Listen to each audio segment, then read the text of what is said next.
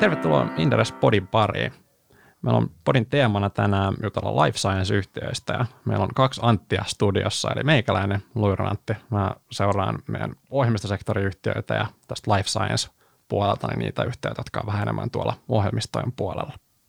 Joo, mä oon Antti Siltanen, Inderesin life science-analyytikko ja täällä toisena äänenä tämän, tämän päivän podissa. Tarkoituksella käydä läpi tätä kenttää vähän laajemmin, pureutua siihen, mitä tämä life science-yhtiöt oikeastaan on. Tämä oli paras termi, mikä me keksittiin,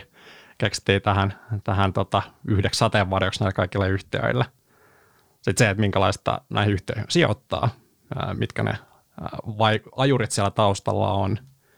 ja sitten ylipäänsä mikä tämä sektorin markkinatilanne on. Pörssissä on tapahtunut aika paljon viimeisen parin vuoden aikana ja, ja tota, tämä sektori elää hyvinkin voimakkaasti tuossa markkinan mukana – sitten tarkoitus vielä käsittää arvonmääritystä, on hyvin, hyvin poikkeava verrattuna moneen, moneen tota muuhun sektoriin, miten arvoa määritetään ja miten ylipäänsä tarkasti sitä pystytään te- tekemään. Ja sitten lopuksi käydään vielä läpi, että minkälaisia life science-yhtiöitä meiltä löytyy Helsingin pörssistä. Tässä on yllättävän hyvä kattaus. Käydään niitä myös läpi. Mutta lähdetään termeistä liikkeelle. Life science, minkälaisesta yhtiöstä on tarkoitus tänään puhua? Joo, tosiaan tälle life sciencelle taitaa olla tällainen elämätieteet käännös myös, myös Suomessa olemassa, mutta se nyt ei ole kauhean, kauhean vakuut, vakiintunut käsite. Ne puhutaan nyt life scienceista ainakin toistaiseksi, toistaiseksi vielä, mutta se on tällainen niin kuin sateenvarjokäsite, mikä, mikä niin kuin kokoaa alleen – ison joukon eri, eri tieteenaloja, jotka, jotka niin kuin tutkii elämää lyhyesti sanottuna. Että siellä on eläin- ja kasvitieteitä, eri, eri lääketieteen alueita, ympäristötieteitä, bioteknologiaa, genetiikkaa, mikrobiologiaa ja, ja, ja lukuisia muita. Eli, eli kun kuitenkin sitä samaa ilmiötä eli, elämää eri kulmista tutkitaan, niin, niin tämä toimii, toimii tällaisena hyvänä, hyvänä kattoterminä ja – ehkä tässäkin yhteydessä niin meillä saattaa olla hieman nyt so, sovellamme itse tätä life science-termiä nyt tähän, tähän yhteyteen, että saadaan, saadaan niin kuin nämä, nämä yhtiöt nyt sitten pörssistä kat, katettua, mitä meistä tänään keskustellaan. Mm. Otetaan yksi, yksi askel lisää konkreettia tähän, tähän päälle. Jos mietitään Helsingin pörssiä, First North ja Pohjoismaita, niin, niin tota, minkälaisia yhtiöitä meillä oikeastaan tässä sektorilla on? No joo, oikeastaan ihan määrällisesti, jos katsotaan, niin, niin tota, meidän laskutavan mukaan löydettiin 13 yhtiötä Helsingistä ja, ja First Northista tai päälistalta ja, ja First Northista. Tähän me ei otettu terveydenhuoltoa tähän la, laskuun mukaan lähinnä sen takia, että nämä terveydenhuollon yhtiöt on tällaisia asiantuntijaorganisaatioita ja hyvin stabiileja ja siinä mielessä aika, aika erilaisia sitten kuin, kuin nämä muut life science-yhtiöt, jotka perustuu, perustuu aika pitkälti niin kuin innovaatioihin ja, ja, ja semmoiseen niin kuin usein on, on vähän ris, riskisempiä pidemmän tähtäimen tähtäimen tota, yhtiöitä, mutta, mutta yksi semmoinen kategoria, mikä tuossa selvästi, selvästi erottuu, on, on lääkeyhtiöt ja lääkekehitysyhtiöt – Lääkeyhtiöiden lista on, on Suomessa lyhyt ja se kattaa lähinnä Orionin tällaisena niin kuin stabiilina, isompana, defensiivisenä, vakiintuneena yhtiönä. Sitten meillä lääkekehityspuolelta on, on Faron Pharmaceuticals, joka kehittää pääasiassa syöpälääkettä ja, ja paria muuta aiheita, ja, ja Herantis Pharma, joka sitten kehittää Parkinsonin tautiin,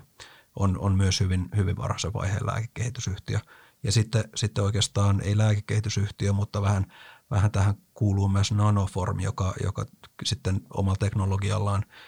ää, tekee tällaisia uusia lääkeformulaatioita, eli, eli ottaa olemassa olevia molekyylejä, olemassa olevia lääkkeitä ja tekee omalla teknologiallaan niistä paremmin imeytyviä, jolloin sitten niin kuin, ää, vanhatkin lääkkeet voi saada niin kuin uuden, uuden mahdollisuuden ja saada niin kuin uusia ominaisuuksia sieltä puolelta. Ää, sitten on, on tota, lääkinnällistä ja terveysteknologiaa. Selvästikin meillä on, meillä on tota, tämä on ehkä se isoin, isoin kategoria, että meillä on Nextim, joka, joka tekee laitteistoja, joilla voidaan vaikuttaa aivojen sähköiseen toimintaan. Sitten meillä on, on tuolta niin kuin silmälääketieteen puolelta on, on Optomedia Revenio, sitten on, on tota, luuvaurioiden korjaukseen vähän eri kulmista keskittyneet Bioretek ja BBS ja, ja sitten on Modulite, joka, joka valmistaa laasereita ja näitä laasereita käytetään moneenkin tarkoitukseen, mutta, mutta myös tällaisiin lääketieteen ja biolääketieteen ratkaisuihin. Tuleeko sinulla jotain muuta vielä mieleen? Sitten varmaan, varmaan vielä tuo diagnostiikka tai, tai palvelupuoli, mihin ehkä voisi ryhmitellä Ivorian, Nightingale ja, ja Biohitin. Et siellä tekee, on ehkä ohjelmistoyhtiön ja, ja terveysteknologiayhtiön väli, välimaastossa, eli tekee ohjelmistoa tuonne patologian laboratorioihin, missä pystytään tekoälymallilla tutkimaan näytteitä ja tunnistamaan, mitä, mitä tämmöisissä patologisissa näytteissä on, on mukana, auttaa tehostamaan sitä patologian työn, työn tekemistä. Nightingale veri, veren analysoinnin kautta niin pyrkii, pyrkii tota, saamaan ennaltaehkäisevään terveydenhuoltoon uusia työkaluja ja tota, auttaa tunnistamaan sairausriskejä ja, ja, siihen rakentamaan motivointia sitten ihmisille parantaa terveyttä ja välttää elintapasairauksia. Ja sitten meillä on bio, Biohit, jolla, ää, joka tekee tota, diagnostiikan ja palvelun puolelle ää, tuotteita, että ehkä keskeisempänä tämä, tämä gastropanel, millä, voidaan ää, vatsan suoliston terveyttä, terveystä tutkia. Mutta tuossa varmaan toi iso kuva, että nämä on hyvin erityyppisiä firmoja sinänsä, jokaista jos katsoo, niin, niin se, että mitä tarkalleen tekee, niin, niin keskimäärin siellä on aina suhteellisen uniikki, uniikki se, mitä yhtiö tekee, mutta näissä on kuitenkin aika paljon yhtenäisyyttä sitten näissä profiileissa. Mutta Suomihan sinänsä, kun miet, jos katsoo vähän, vähän laajemmalle, niin, niin tota, ää, löytyy sitten yhtäkkiä heti, heti taas lisää yhtiöitä, niin mikä on tuo pohjoismainen kenttä on? No ihan, ihan selvästi niin kuin määrällisesti enemmän, että täältä, täältä niin kuin terve, noita lääkinnällisen teknologian ja terveysteknologian yhtiöitä löytyy, löytyy niin kuin Suomesta jonkinmoinen kattaus, mutta sitten muita alan yhtiöitä, niin ne on aika, aika yksittäisiä, mutta sitten joku Ruotsiin katsotaan, niin esimerkiksi lääkekehitysyhtiöitä löytyy, löytyy jo sitten niin kuin huomattavasti enemmän. Ja, ja tuollaisen nopealla, nopealla tsekkauksella niin Pohjoismaissa päälistoilla ja First Northissa oli, on yli, yli sata tämän, tämän alan yhtiötä, jos otetaan terveydenhuollon huollon yhtiöt myös mukaan, että sitten, sitten tota, kattaus on, on tosi paljon laajempi. Ja jos itse asiassa tähän, tähän tota, väliin mahtuu pieni, pieni mainos, niin, niin tota, Inderesin yhteistyökumppani HCA Capital julkaisee tällaista Biosnack-uutiskirjettä, joka käsittelee niin Pohjoismaiden näkökulmasta tätä alaa ja, ja tämä on tällainen kuukausittain tuleva uutiskirje, eli, eli aiheesta kiinnostuneet, niin löydätte inderes.dksta, eli Tanskan Inderes-sivulta, niin mahdollisuuden sitten tilata, tilata tämä uutiskirje, niin tota, suosittelen kaikille kiinnostuneille. Mm. Tässä on helppo reitti tutkia yhtiöitä myös Suomen ulkopuolelta. Hypätäänkö näihin yhtiöihin syvemmälle ja niiden arvonluontia ja liiketoiminnan logiikkaan. Ää, life science-yhtiö, mikä, mikä niitä oikeastaan erottaa muista yhtiöistä ja mitä, mitä ajureita tämmöistä yhtiöiden taustallakin on? Joo, mä, jos lähdetään ihan, ihan sieltä niin kuin yhtiöiden niin kuin alusta liikkeelle ja, ja juurista, niin tyypillisesti nämä on paljon yliopistomaailmasta liikkeelle lähteviä, lähteviä tota,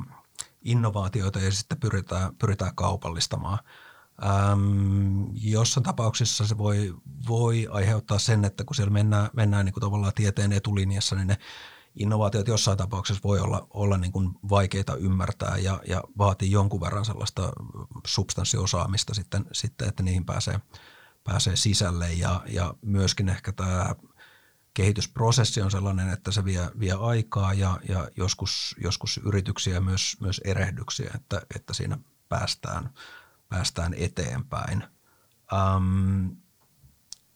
yleensä noi yliopistojen innovaatiot pyritään niin kuin, ä, kaupallistamaan niin kuin, tai, tai yhtiöittämään ja viemään, viemään ulos jo pelkästään sen takia, että yliopistolla ei hirveästi ole resursseja niin kuin tehdä, tehdä tämän tyyppistä kaupallista toimintaa ja, ja sitä kautta sitten usein tulee niin kuin pääomasijoittajat siinä alkuvaiheessa mukaan – riskisijoittamaan ja, ja sitten pörssi, pörssilistaus mahdollisesti seuraa myöhemmin. Osa yhtiöistä ei koskaan, koskaan listata ja, ja siinäkin on paljon vaihtelua, vaihtelua, että missä vaiheessa ne tuodaan pörssiin, mutta tyypillisesti ensin kehitetään pääomasijoittajien kanssa ja tuodaan sitten, sitten tota, muuten, muuten sitten ää, mukaan. Sitten toinen semmoinen, mikä, mikä tässä niinku –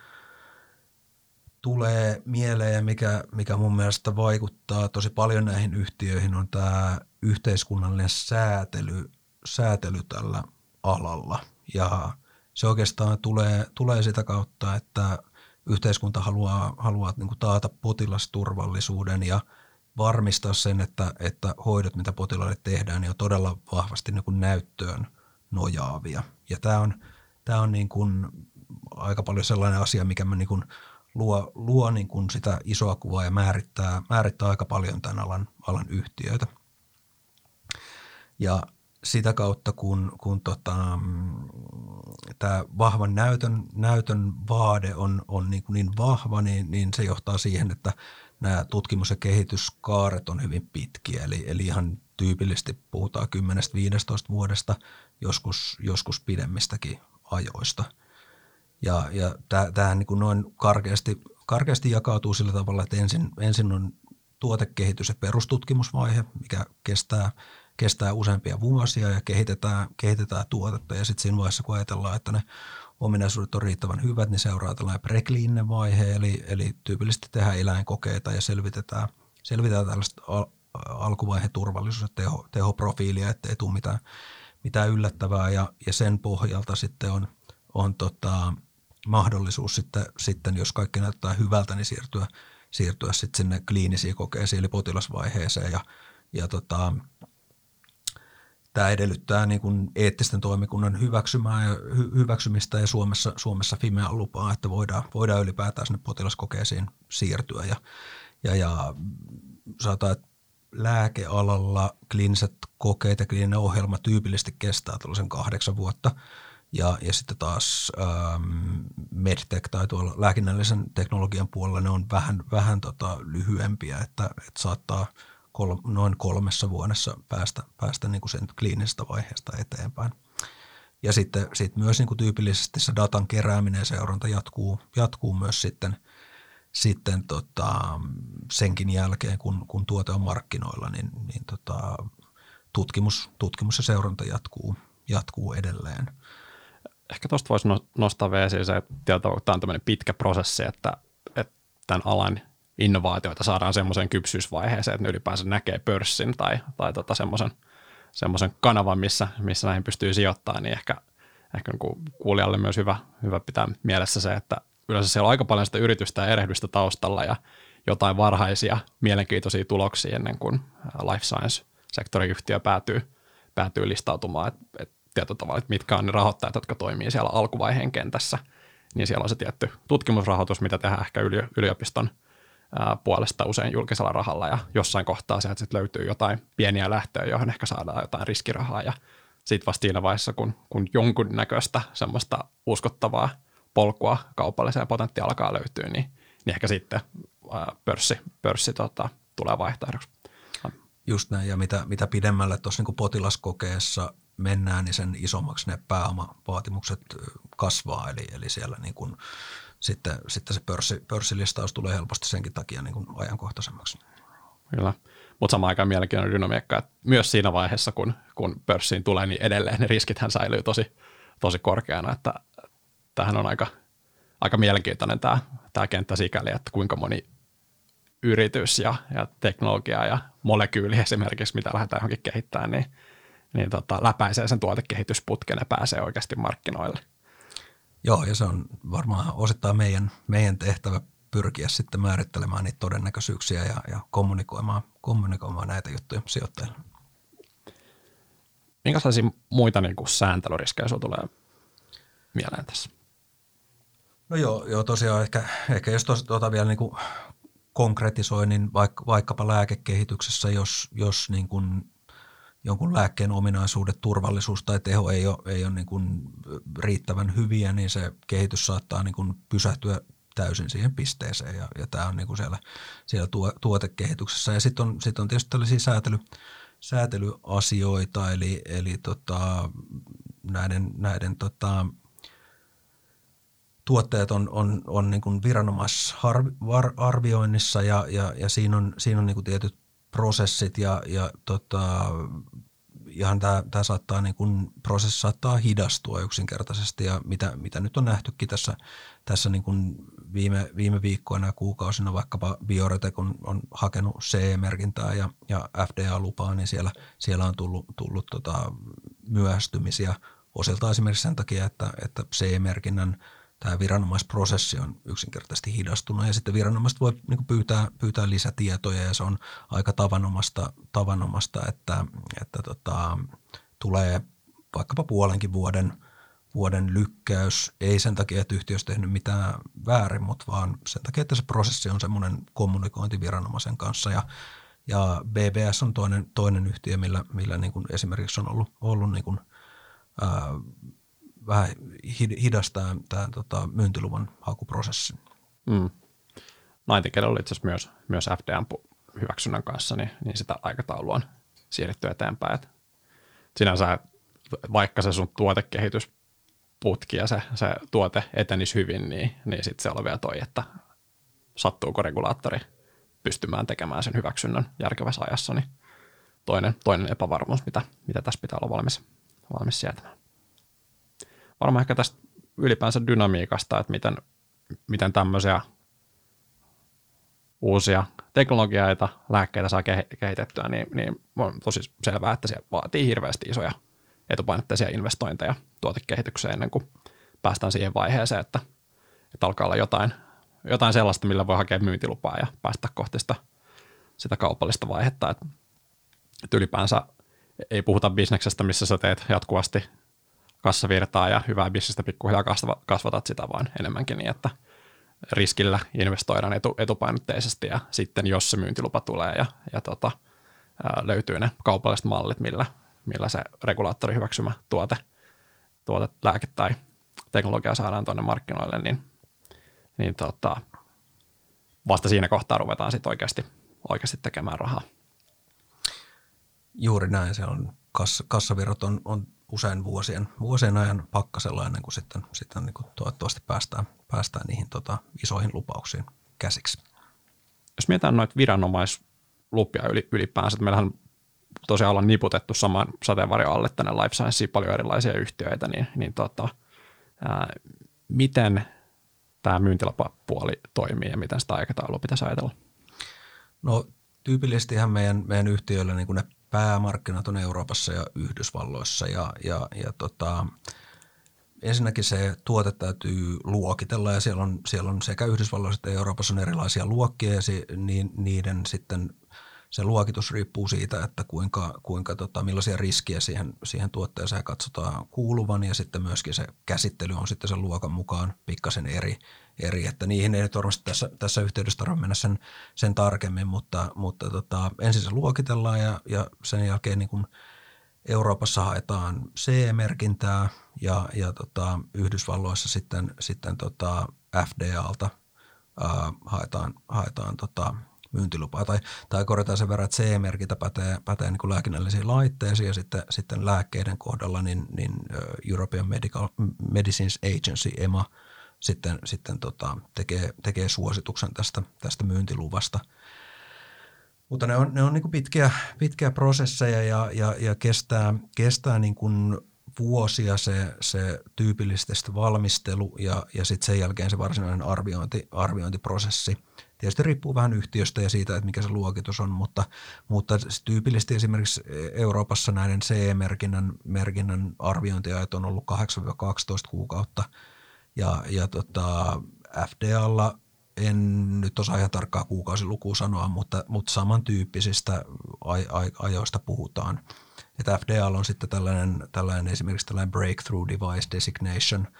kategoria, että jos katsotaan joku, joku tuote oikein, oikein potentiaaliseksi, niin se voi päästä, päästä niin kuin vähän nopeampaa käsittelyä. Ja siellä on myös muita, muita tällaisia nopeamman käsittelyn prosesseja, mutta jo pelkästään se arvio, arvio kestää, kestää niin kuin luokkaa vuoden puolitoista tyypillisesti. Ja sitten kaikki se mm. valmistelutyö kliinisenä kokeineen ja muineen, niin, niin ne, on, ne on tosi pitkiä. Ja, ja, ja sitten kun, jos viranomainen pyytää niin kuin lisää, lisää tietoa, niin sitten taas sitä valmistellaan ja se lähetetään ne ä, tiedot arvioitavaksi ja siinä taas menee muutama, muutama kuukausi eteenpäin. Että, kärsivällisyyteen on, on niin kuin syytä, syytä niin kuin varautua tässä. Mm, kyllä. Viranomaisia taitaa maailmanlaajuisesti olla aika paljon. Tietysti löytyy paljon kansallisia, mutta ne tärkeimmät sitten on kuitenkin ehkä EU-alue. Siellä, siellä toi CE-merkintä ja toi EMAN suositukset ja – ja sitten Jenkeistä toi FDA. Hyvin Joo. moni yhtiö ainakin keskittyy nimenomaan näihin kahteen ja taitaa olla jossain maissa toi CE-merkintä esimerkiksi Euroopasta, niin kelvata myös EU-alueen ulkopuolelle, että osa, osa viranomaisista sen myös hyväksyy, että noin kaksi taitaa olla ne, mitä yhtiöt yleensä tavoittelee. Kyllä, ja, ja Yhdysvallathan on niin kuin sekä lääkkeissä että lääkinnällisissä laitteissa ja, ja, ja monella, monella muulla life science-alueella se, se isoin markkina. Siellä käytetään, käytetään paljon rahaa terveydenhuoltoon ja se on houkutteleva markkina ja sitten taas, taas niin kuin EU sitä lyhdellä käsittelyllä saadaan, saadaan sitten niin kuin myös tosi isot markkinat katettua, että se on varmaan se, minkä takia niin kuin näille, näille pyritään ja sitten muilta markkinoilta sitten pyritään saamaan sitten niin kuin täydentäviä markkinoita sitten, mutta näin, näitä varmasti priorisoidaan niin kuin alkuvaiheessa. Mm. Jos miettii tuota EUn ja Yhdysvaltojen eroa niin kuin kahtena keskeisenä alueena, niin, niin tota, minkälaisia ajatuksia tulee mieleen, mi- miten markkina toimii,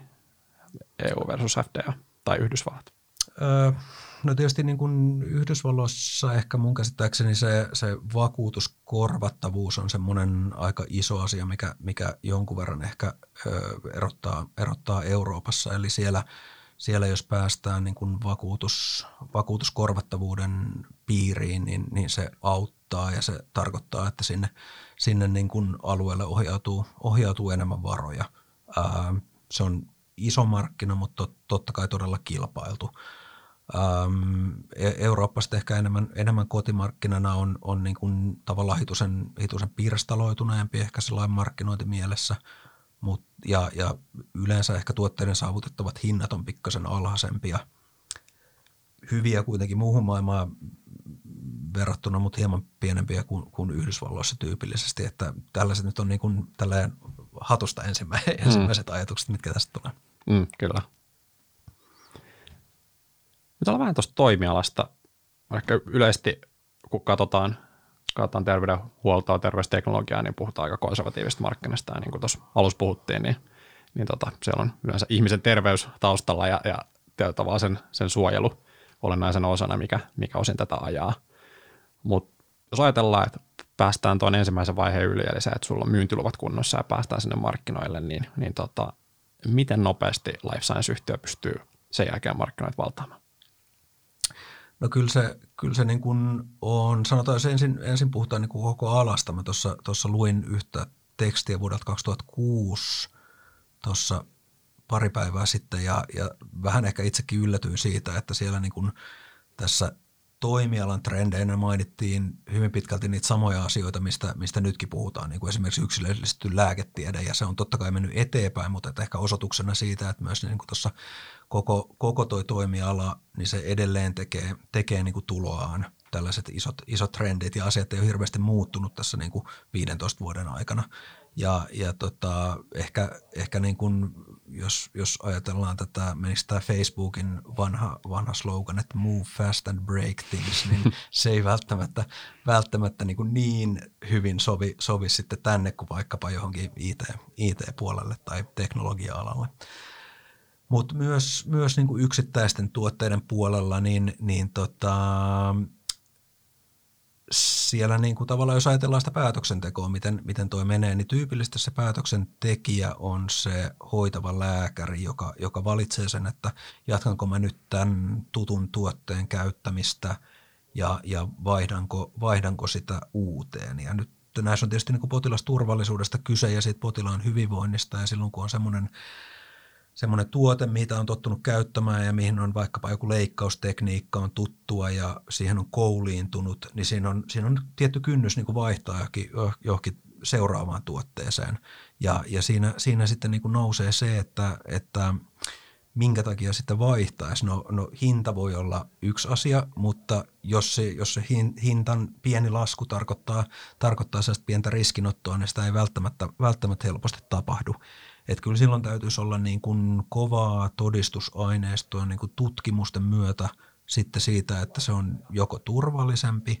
tai, tai sitten tota, tota, tota, tehokkaampi ja, ja, ja tota, tai sitten jotenkin selvästi kustannustehokkaampi sama, samalla riskillä tai, tai jotenkin näin. Että tällaisia niin kuin jotain, jotain hyvin selkeitä, selkeitä ja konkreettisia etuja pitäisi pystyä todistamaan ja se todistus tapahtuu tosi paljon kyllä, kyllä niin kuin tutkimusten kautta. Ähm, ja, ja siinäkin se, että vielä niin kuin yksi tutkimus, joka, joka tehdään jostain tuotteesta, niin se ei välttämättä vielä riitä, riitä niin kuin suuria, suuria tota, joukkoja vakuuttamaan. Et tyypillisesti niin kuin tieteessä tarvitaan, tarvitaan vähän useampia tutkimuksia ja sitten kun ne alkaa kaikki näyttää samaa suuntaan, niin se, se niin kuin tuo, tuo niin kuin sitten sitä, sitä vakuuttuneisuutta siitä, että se oikeasti kannattaa, kannattaa tehdä muutoksia. Ja, ja tietysti siellä on niin kuin erilaisia, erilaisia henkilöitä. Toiset on niin kuin halukkaampia testaamaan uutta ja, ja, ja omaksumaan ja, ja kokeilemaan uusia innovaatioita, mutta sitten kun puhutaan siitä isosta, isosta joukosta, niin tässä on tällaista tiettyä, tiettyä niin kuin hitautta. Ää, mitä sanoisit sitten tavallaan tästä niin kuin markkinoinnista ja tämän, tämän tiede, tiedeyhteisön vakuuttamisesta sitten muuten kuin tutkijoiden kautta? Niin varmaan tuossa on myös myös se, että toimialalla seurataan myös sitä hoitokäytäntöä ja sitä, että minkälaisia asioita muut tekee. Ja, ja tietyt, tietyt lääkärit ää, erityisesti voi olla hyvinkin verkostoituneita maailmanlaajuisesti ja usein jotenkin näissä lääke, lääkekehityksessä tai, tai suoraan lääkärien käyttöön tulevissa tuotteissa tai, tai lääkkeissä, niin ää, etsitään myös mielipidevaikuttajia, eli, eli sellaisia –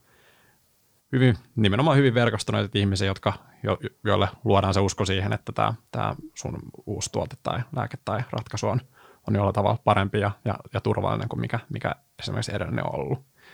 Ja tota, äh, tässä on tietysti se etu myös, että jos pääsit tekemään tätä jo ennen, kun sulla on se myyntilupa, niin, niin sulla voi olla semmoinen suhteellisen laajakin kiinnostus siihen, sitä sun tuotetta kohtaan ennen kuin, ennen kuin pääset markkinoille tieto, tietolevyjä just tällaisten konferenssien ja muiden kautta, ja jos siellä, siellä niin kuin tällaiset mielipidejohtajat, tutkijat on vaikkapa aloittanut, aloittanut tekemään tutkimuksia kyseisellä tuotteella tai lääkkeellä, niin se on aika, aika tehokas keino sitten niin kuin levittää sitä, sitä tietoa tässä, tässä niin kuin asiakaskunnassa, ja, ja, ja tämä onkin semmoinen, mihin moni, moni yhtiö niin kuin panostaa näiden, näiden niin sanottujen key opinion leadereiden tai mieli, mielipide ää, vaikuttajien vakuuttamisen siitä, että tämä on, tämä on se tuote, mihin kannattaa niin kuin sitoutua. Mm. Ja tässä on varmaan mahdollisuus myös pelaa pikkasen sitä aikataulua, että jos sulla on viranomaishyväksyntäprosessi käynnissä, niin, niin tota, jos sulla on rahoitusta jo siinä kohtaa, niin sä voit jo aloittaa tätä mielipidevaikuttajien kautta tehtävää markkinointia jo etukäteen ja, ja varmaan monessa tapauksessa yrittää optimoida, että miten saa mahdollisimman nopeasti sen oman lääkkeen tai tuotteen sinne markkinoille, niin, niin tota, yrittää rakentaa jo sen kiinnostuksen etupeltoon. Et toimiala on konservatiivinen, niin ajaa vähän rinnakkain näitä viranomaishyväksyntäprosesseja ja markkinointia, että tota siinä päästään sitten nopeasti etenemään. Mutta tämähän on tietysti riskinottoa, koska jos sulla on viranomaisprosessissa jotain epäselvyyksiä tai epävarmuuksia tai sulla on edelleen tutkimuksia käynnissä ja ei ole vielä ihan varmaa, että saadaanko hyväksyntää tehtyä, niin silloin tietysti investoit riskillä siihen ja luotat, että, että sä lopulta pääset sinne markkinoille mutta tietyllä tavalla ei ole, kädet ei ole sidottu siinä, että pitäisi aina odottaa vaihe loppuun asti ja sitten odottaa taas pitkään, että saa, saa tota, sen markkinan kiinnostumaan siitä, vaan mahdollisuuksia on lyhentää sitä markkinoille menoa, mutta riskiä siinä tulee sitten mukana. Mitä sinun miettii, tuo on ehkä semmoinen yleis, yleiskuva tästä markkinasta, mutta ei tietenkään mitenkään joka paikkaan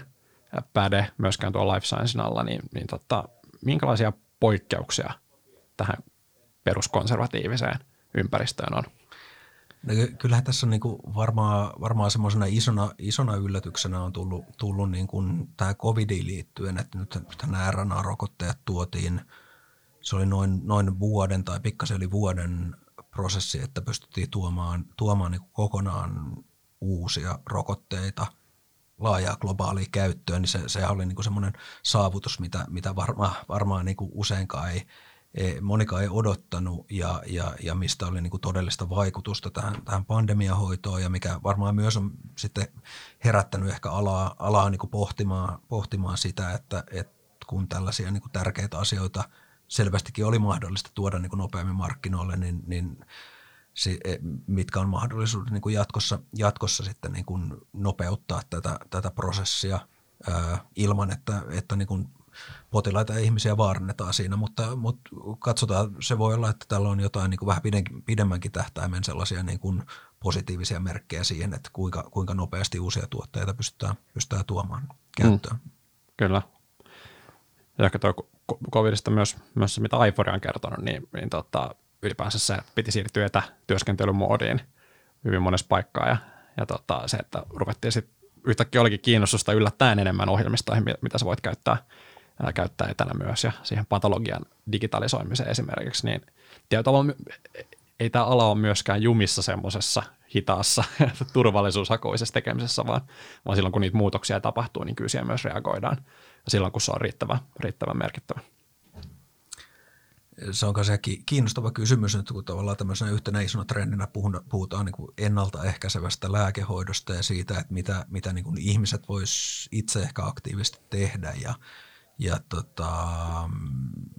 jollain tavalla niin kuin ehkä seurata, seurata omaa terveyttä tai, tai niin kuin estää, estää sairauksien puhkeamista ja mikä, mikä siinä on niin kuin yksilön ja yhteiskunnan rooli, mutta tuleeko tästä jotain, jotain niin kuin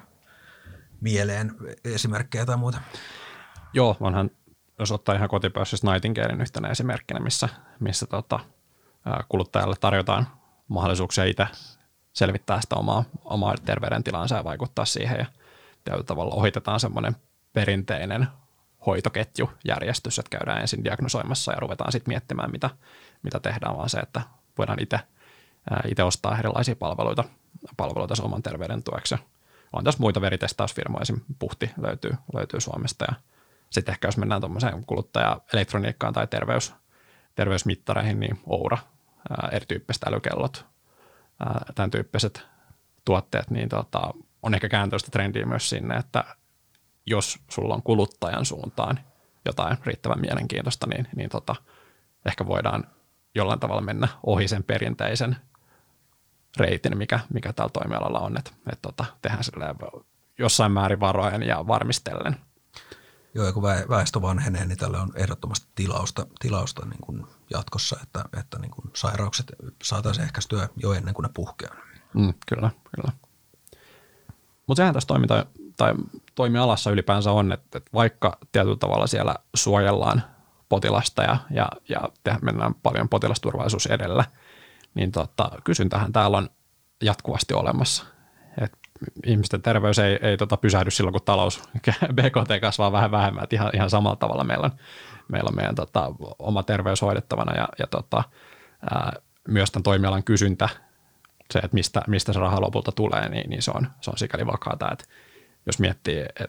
onko meillä syklist, syklisyyttä jollain tavalla siinä tarpeessa, että milloin terveydenhuollon toimijat haluaa, haluaa ottaa uutta teknologiaa käyttöön, niin, niin ei ehkä siitä näkökulmasta, että kyllä koko ajan mietitään, miten sitä hoitoa voidaan parantaa ja miten, miten tota, minkälaista teknologiaa käyttää, että voidaan olla tehokkaampia.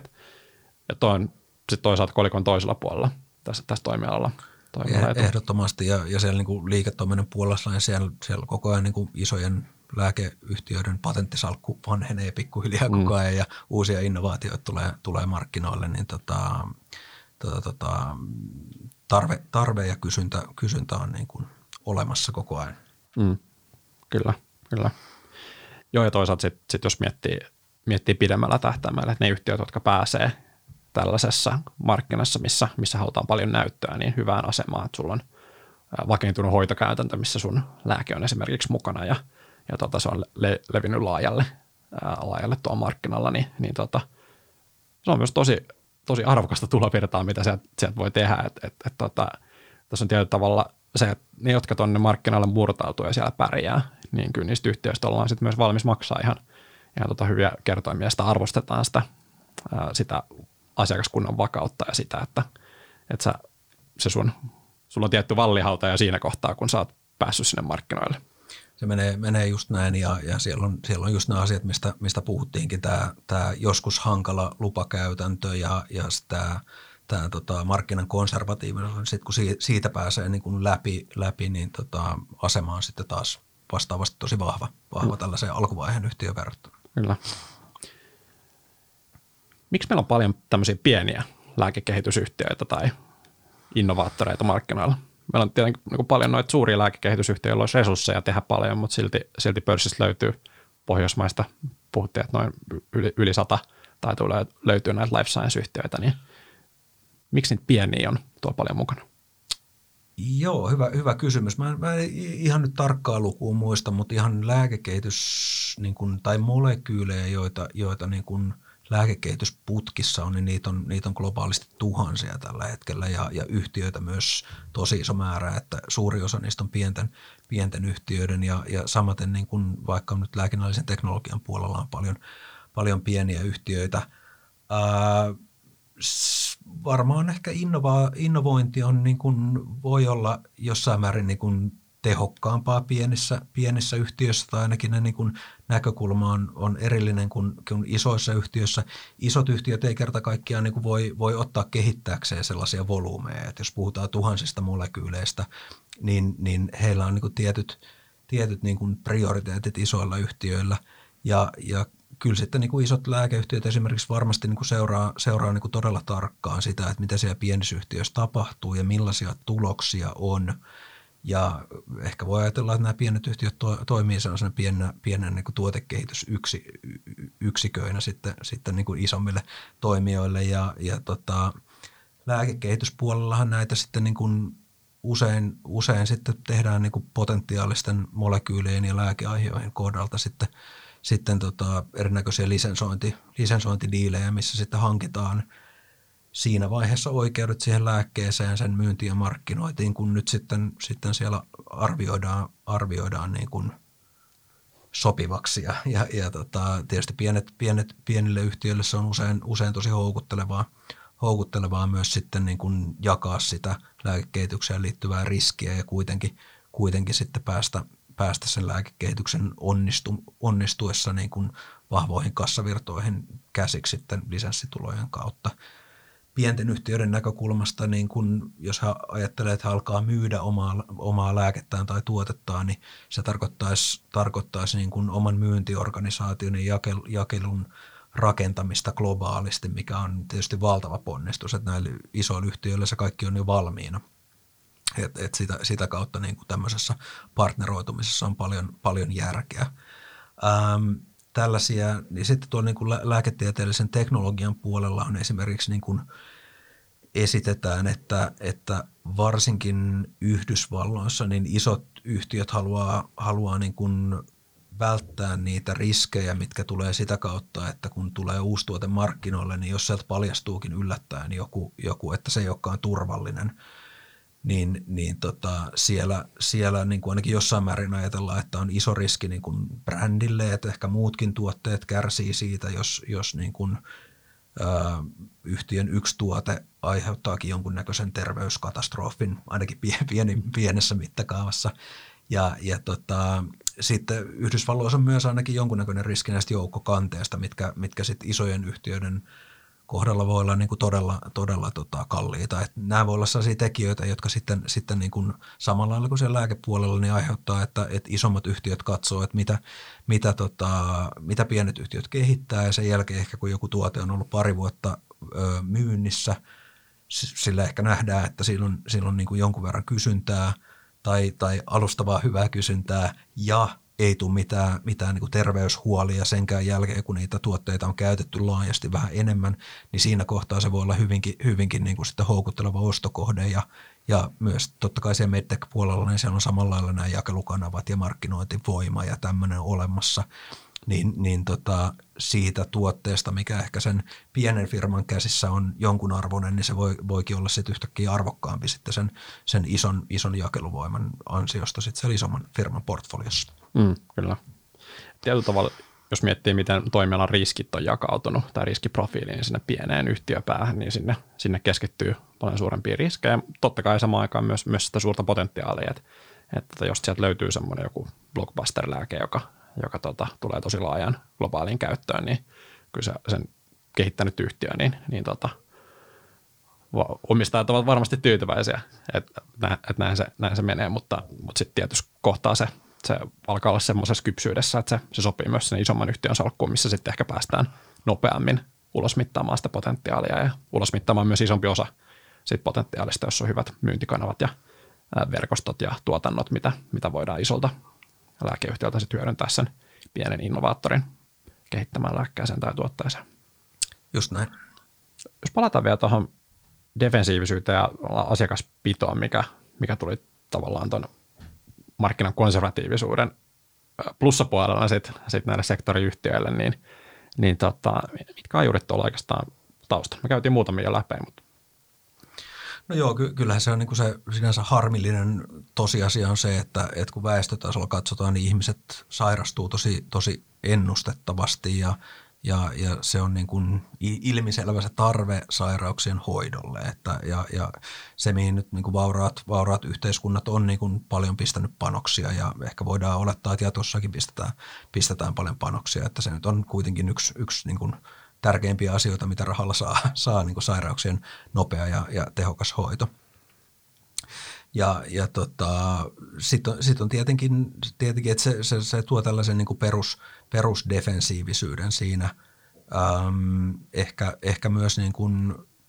se, että julkinen sektori on siellä niin kuin laskunmaksajana osittain tai, tai kokonaan, niin se tuo, tuo sellaista tiettyä, tiettyä stabiilisuutta, että siellä harvemmin tulee niin kuin mitään valtavia budjettileikkauksia, vaikka tietysti tällaistakin voidaan, voidaan niin kuin nähdä, nähdä mutta, mutta periaatteessa rahoitus on aika, aika tota stabiilia ja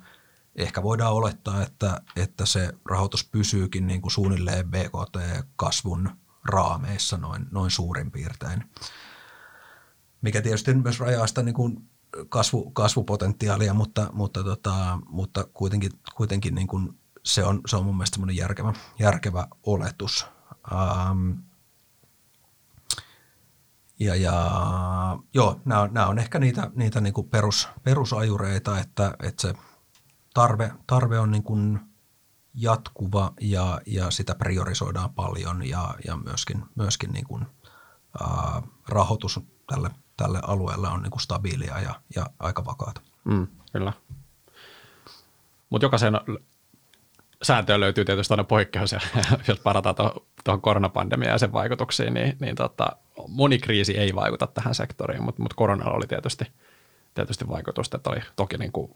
tuli, tuli rokotteet, investoinnit sinne oli, oli niin kuin uusi, uusi suunta, etätyöskentely oli toinen, mutta, mutta myös se, että, tota, se, että kun oltiin karanteenissa ja, ja tota, pystyttiin ja meni kapasiteettiin meni siihen, että hoidettiin koronapotilaita, niin leikkaukset ja perusterveydenhuollon puolella, niin, niin tota, siellä, siellähän tuli kuoppa ja hoitovelkaa myös, ää, myös korona-aikana. Joo, joo. Nyt tota, ei, ei pidä ihan tarkalleen nyt siteerata, tämä tulee vapaasta muistista, mutta, mutta mun mielestä tästä esimerkiksi ortopedisten leikkausten määrä taisi 2020 vuonna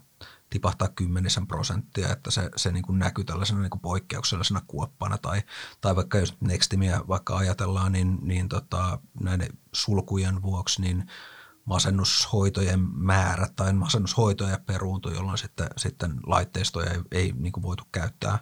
käyttää niin kuin hoitoihin niin paljon kuin olisi muuten, muuten käytetty. Ja tämän, tämän tyyppistä kuoppaa, kuoppaa tuli ja, ja, ja niin kuin poikkeus, poikkeustapauksissa niin ei tämäkään niin kuin täysin, täysin pitävää tämä defensiivisyys on, mutta, mutta kuitenkin isossa, isossa kuvassa niin ollaan, ollaan niin kuin aika, aika tota, tukevalla, tukevalla pohjalla – Ää, ehkä vielä jos miettii, miettii niin kuin defensiivisyyttä sitten, sitten sellaisen niin kuin kannattavuuden näkökulmasta, niin mitä, mitä ajatuksia se herättää?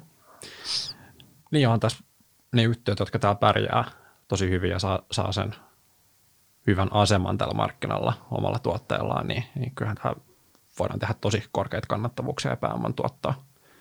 Ja toki siellä taustalla on sitten se, että kuinka paljon siinä matkan varrella erilaiset yhtiöt on kokeillut kehittää jotain ja se on, se on valunut johonkin se, ää, se, se tota panostus sitten. Mutta etenkin ne yhtiöt, jotka, jotka niin kun tulee fiksussa riskiprofiilivaiheessa mukaan näihin, näihin tota, ää, lääkkeiden tuotteiden kaupallistamiseen, niin, niin tota, voi tehdä tosi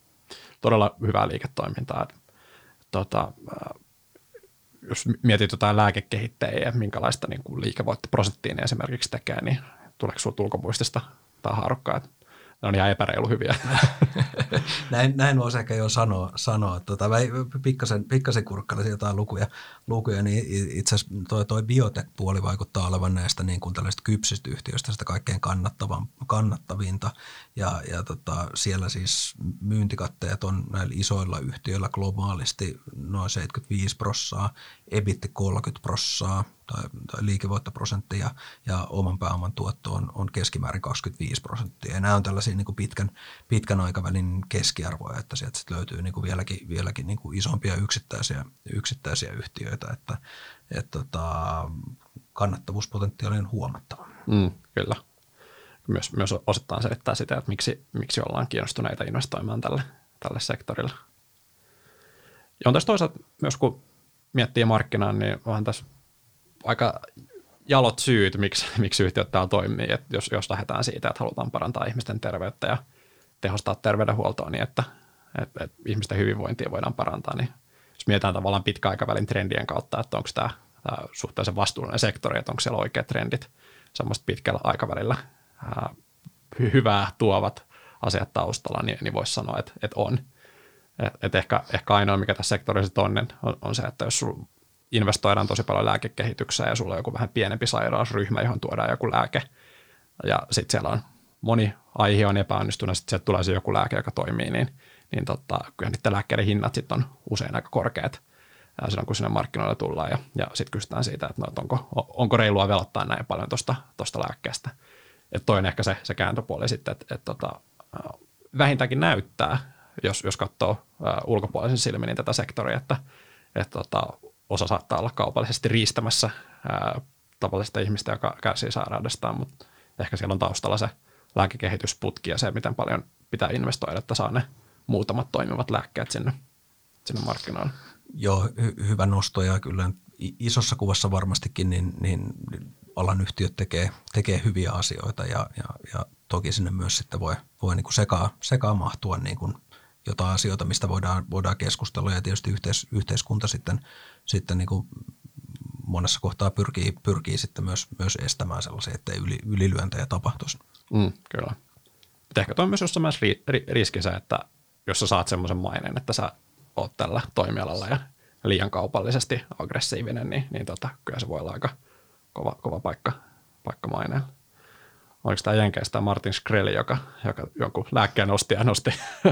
nosti tota, moninkertaiseksi hinnan ja tota, taisi saada internetin vihatuin mies tittelin joskus aiemmin, niin,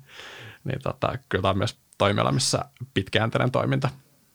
on, on arvokasta. Näin on ja, ja nämä opiaattiepidemiahan on tällainen toinen, toinen asia, että sen, sen niin kuin taustalla olevat henkilöt ja yhtiö on ollut, ollut tikun nokassa myös, myös Yhdysvalloissa ja varmasti osittain ihan ansaitusti. Mm, kyllä. Jos mietitään, to, mi, mitä tuon taustalausin on tai se, sen, että voidaan tehdä näin vahvoja kannattavuuksia, hyvää pääoman tuottoa ja, ja monella tuotteella, lääkkeellä on paljon hinnoitteluvoimaa, niin kilpailudynamiikka ja IPR-suojaus. Miten, tota, miten alalla suhtaudutaan tähän? Kyllähän se tosi tärkeä asia on ja, ja jos nyt IPR mietitään, niin, niin ehkä se varsinkin lääke, lääkealalla se on niin kuin tavallaan kohtalaisen suoraviivasta siinä mielessä, että, että jos on tällainen pienmolekyylilääke, niin sillä on tietty kemiallinen rakenne ja se on sen takia hyvin selkeä suojata, että, että siinä ei ole niin kuin tavallaan tulkinnanvaraa siinä, siinä kemiallisessa rakenteessa. Ää, ja ja tota,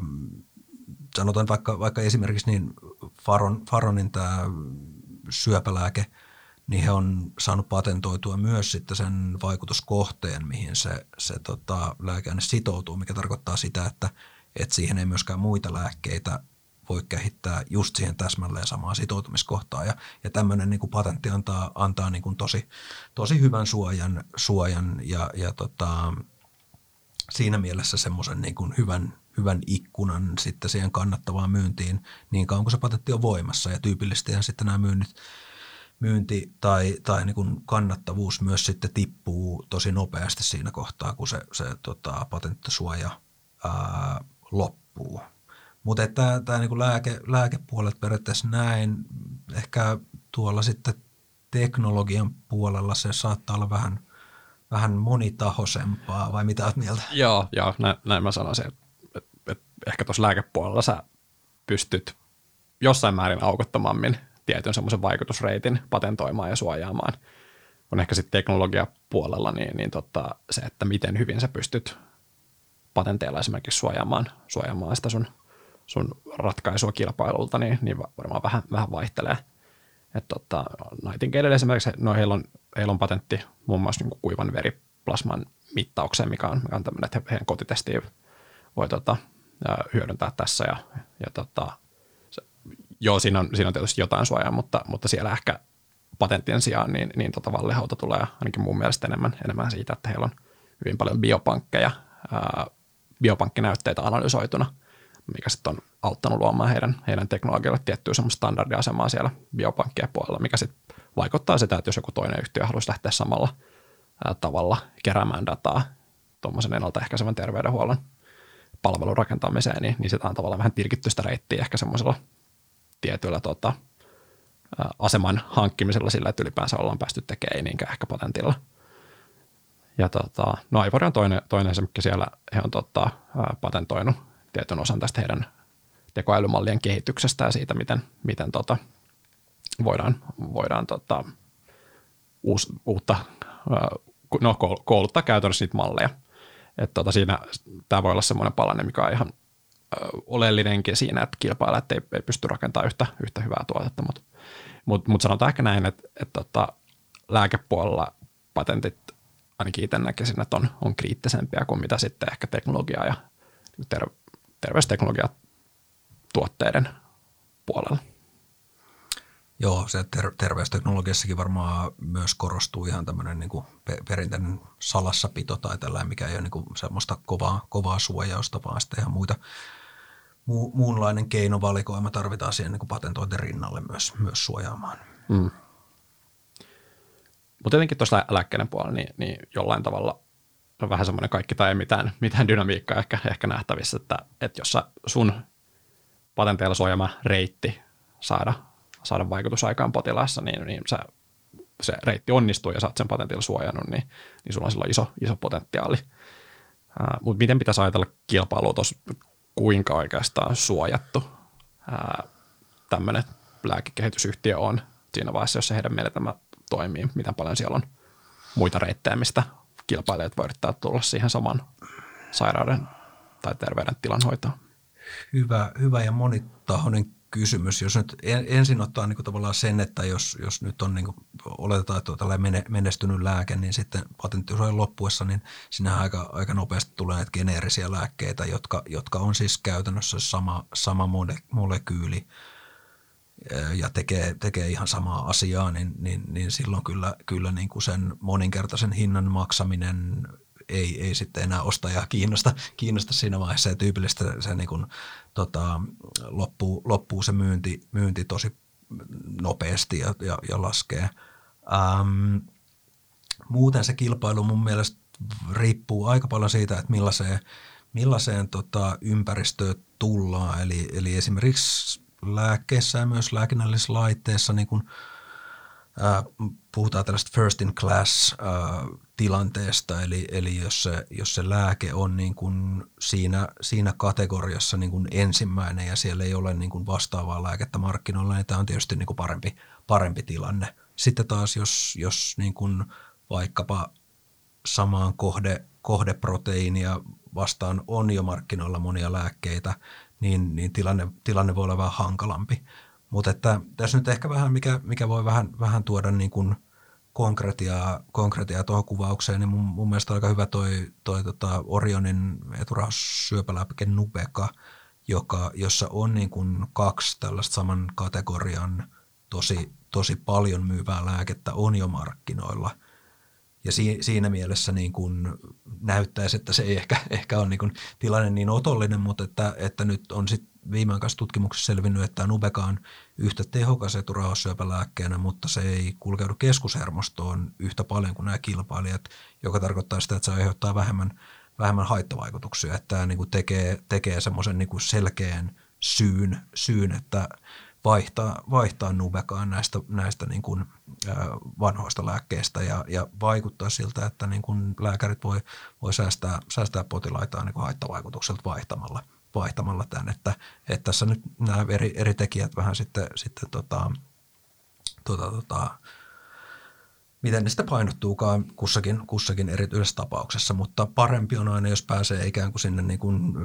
miten sanotaan, greenfield tai, mm. tai niin kuin sinne avo, avovesille niin kuin sinne tavallaan tyhjää, tyhjää markkinaa niin kuin ainoana toimijana. Mm, kyllä, kyllä. Mutta sitten myös sen patentoinnin ja suojan näkökulmasta, niin se ei ole myöskään aukoton, aukoton että jos sen markkinan saa, niin on varmaan ihan hyvä mahdollisuus, että siellä tehdään, tehdään silloin ihan, ihan tota hyvää, ää, hyvää tuottoa sillä, sillä investoinnilla, mutta ei ole mitenkään poissuljettua, etteikö sinne voisi tulla sitten joku, joku toinen lääke jossain vaiheessa myös rinnalla, niin kuin tämä, tässä Nubekassa Orion on, on, on markkinoille tulossa. Just näin, että tietysti houkutteleville markkinoille on, on tulijoita niin kuin millä, millä tahansa toimialalla. Mitäs vielä, jos mietitään tota, sitä, onko arvokasta olla ensimmäisenä markkinoilla vai, vai tota, auttaako se, että siellä, siellä on joku toinen, niin, niin tota, ää, miten näiden kahden, kahden tota balanssi vielä, jos vedetään yhteen? Kannattaako olla ensimmäinen vai auttaako se, että sulla on valmis markkina? Vähän vastaista tuohon. Mutta. Mm, no joo, jos mennään, joo, vähän, vähän tuli puhuttu, otetaan vielä niin toinen, toinen tämmöinen konkreettinen esimerkki on niin kuin Bioretek, joka, joka tekee tällaisia niin kuin bio, biohajoavia implantteja, joilla, joilla kor, korrataan luita, niin he on niin kuin, heillä on kilpailua Euroopan markkinoilla, eli, eli on tällaisia biohajoavia metalliruuveja, joita, joita on myyty 2013 lähtien, niin kuin on, on, on saanut kilpailija CE-merkinnän. Ja, ja siellä niin kuin näyttää, että se kilpailija on niin kuin hyvässä ja pahassa ehkä tehnyt tällaista niin kuin ladun, ladun avaamista ja tavallaan avannut niitä – niitä markkinoita, on saanut, saanut niin kuin toimia siellä vähäisellä kilpailulla, mutta, mutta sitten on toisaalta ehkä kohdannut sitä hitautta. No nyt kun ajatellaan, että Bioretek pyrkii, pyrkii saamaan CE-merkinnän, niin, niin tota, sitten siellä tulee, tulee ehkä enemmän niin kuin kor, korostuu tällainen head-to-head kilpailu tätä kilpailijaa vastaan, mutta toisaalta sitä markkinaa, markkinaa on vähän niin kuin luotu sinne valmiiksi. Sitten taas niin kuin Yhdysvalloissa, niin siellä, siellä taas ei ole niin kuin yhtään tällaista, tällaista biohajoavaa metallituotetta vielä, vielä markkinoilla ja siellä taas niin kuin Bioretek pyrkii, pyrkii niin kuin kilpajuoksussa olemaan, olemaan ensimmäinen. Käytännössä se tarkoittaa sitä, että se myyntiluvan hakeminen on pikkasen hitaampaa, koska siellä ei ole niin kuin vastaavaa tuotetta, vaan heidän täytyy niin kuin ikään, kuin, ikään kuin alusta asti todistaa se, että, että, että tämä on niin kuin turvallinen ja hyvä tuote – ja, ja tota, jos he siinä, siinä onnistuvat, niin siinä on niin kuin tietty, tietty etu ainakin jonkun aikaa. Että siellä on kyllä kilpailijatkin yrittää, yrittää saada sitä myynti, myyntilupaa, niin tota, tämä on vähän, vähän tällainen kaksi, kaksiteräinen miekka. Sanoisin, että parempi olla ehdottomasti ensimmäisenä, mutta siinä on, siinä on niin kuin, tietyt asiat on helpompia myös, jos joku muu on, muu on niin kuin avannut sen ladun ensin. Mm. Ehkä sitä voisi jollain tavalla, jos yksinkertaistaa tätä, niin, niin tota se, että jos siellä on myös muita, jotka on on markkinoille mennyt, niin tota, se ehkä helpottaa sitä seuraavana tulevan polkua sinne, mutta se, että miten paljon sä saat siitä markkinan potentiaalista silloin kiinni, niin silloin todennäköisesti se joudut jakamaan sitä jonkun toisen kanssa. Just näin, niin kuin FDA ihan konkreettisesti on, on tällainen de novo-hakemus lääkinnälliselle laitteelle, mikä viittaa siihen, että se on uusi tuote tässä kategoriassa ja muuta ei ole ja se on vähän raskaampi. Ja sitten taas jos on, on niin kuin olemassa oleva tuote, niin sitten voidaan mennä tällaisella – 510K-hakemuksella, mikä taas sitten niin kuin riittää, riittää periaatteessa todistaa, että, että se ei ole niin kuin huonompi tai että tavallaan se perustodistus on tehty, että sitten vaan niin kuin riittää, riittää niin kuin kevyempi, kevyempi todistustaakka siinä hakuprosessissa. Kyllä. Voitaisiin vielä palata vähän tämän sektorin rahoitukseen ja, ja näiden yhteyden elinkaarin ylipäänsä. Ää, minkälainen tämä, tämä tyypillisen yhtiön, yhtiön polku on, niin me puhutaan aika tarinaosakkeesta hyvin pitkälti. Joo, siis Orionia lukuun ottamatta nämä, nämä, mun mielestä nämä Suomen, Suomen yhtiöt on, on kaikki tällaisia ja se, se tar, tarinuus varmaan niin kuin lähtee, lähtee siitä, että kun sinne markkinoille ja kassavirtoihin on pitkä matka, niin siinä, siinä niin kuin tarvitaan jonkunnäköinen – arvolupaus tai lupaus siitä innovaatiosta ja, ja jotain, mikä silleen siinä täytyy olla joku osa, mikä niin kuin vähän, vähän kiehtoo mieli, mielikuvitusta ja innostaa ja, ja, tota, ja, ja sisältää niin kuin paljon, paljon toiveita ja lupauksia ja, ja väitän, että sen niin kuin huomaa myös sijoittajayhteisössä, että siellä on intohimolla niin kuin näihin yhtiöihin, yhtiöihin niin kuin suhtautuvia, suhtautuvia ihmisiä ja se on niin kuin täysin, täysin ok ja mun mielestä kuuluu, kuuluu tähän tarinaan tai, tai tämän tyyppisiin osakkeisiin, että – et sitten siinä on tietysti se kolikon, kolikon toinen puoli on, on se, että sitten, sitten niin kuin täytyy, täytyy niin kuin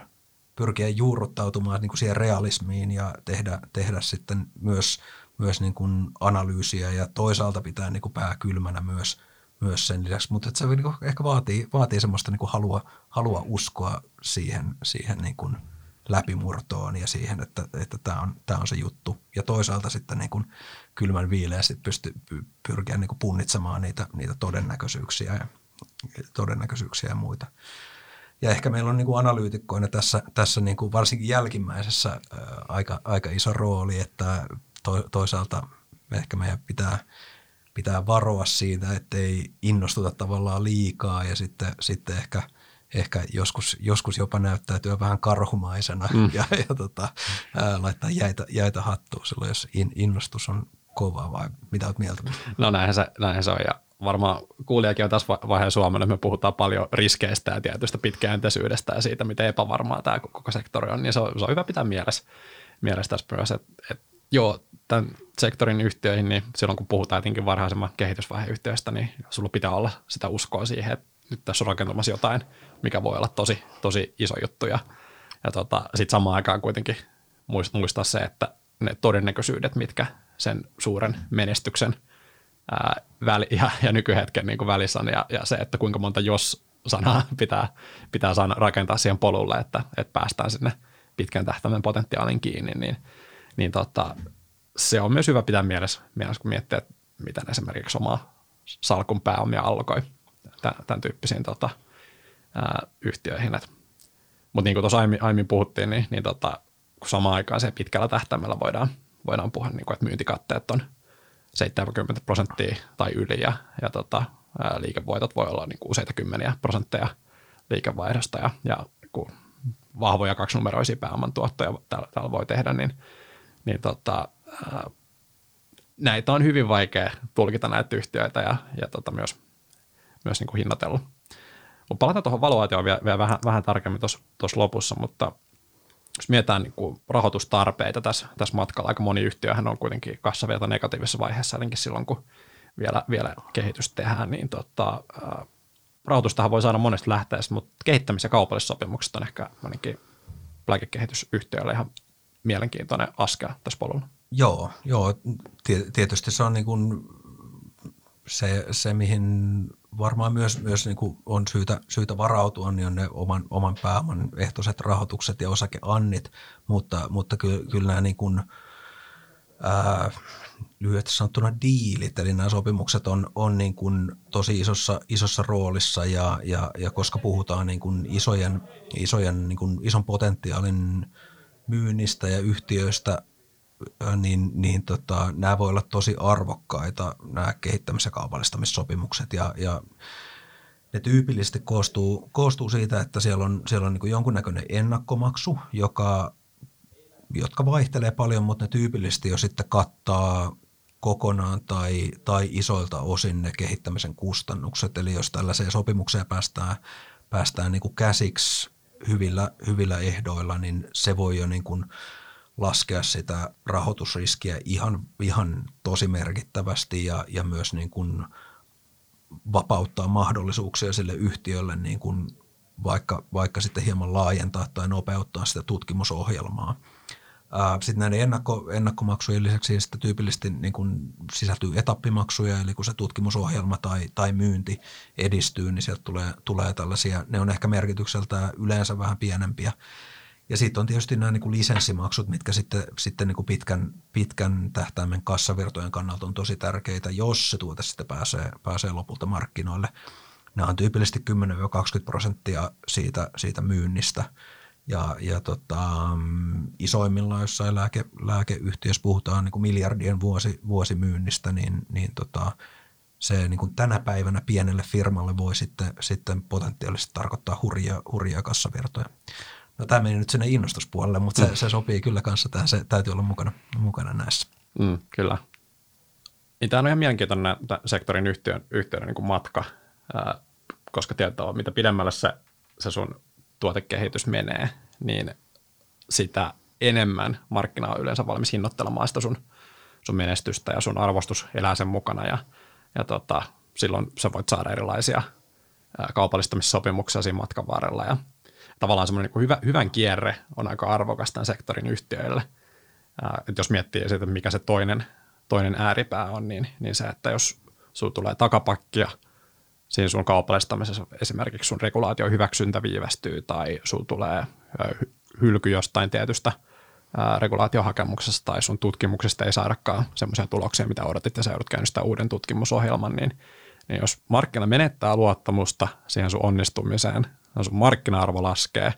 Ja jos sun kassassa ei ole rahaa, niin sä joudut kerätä huonolla arvostuksella pääomia, tulee iso diluutio, nykyiset omistajat ei tykkää,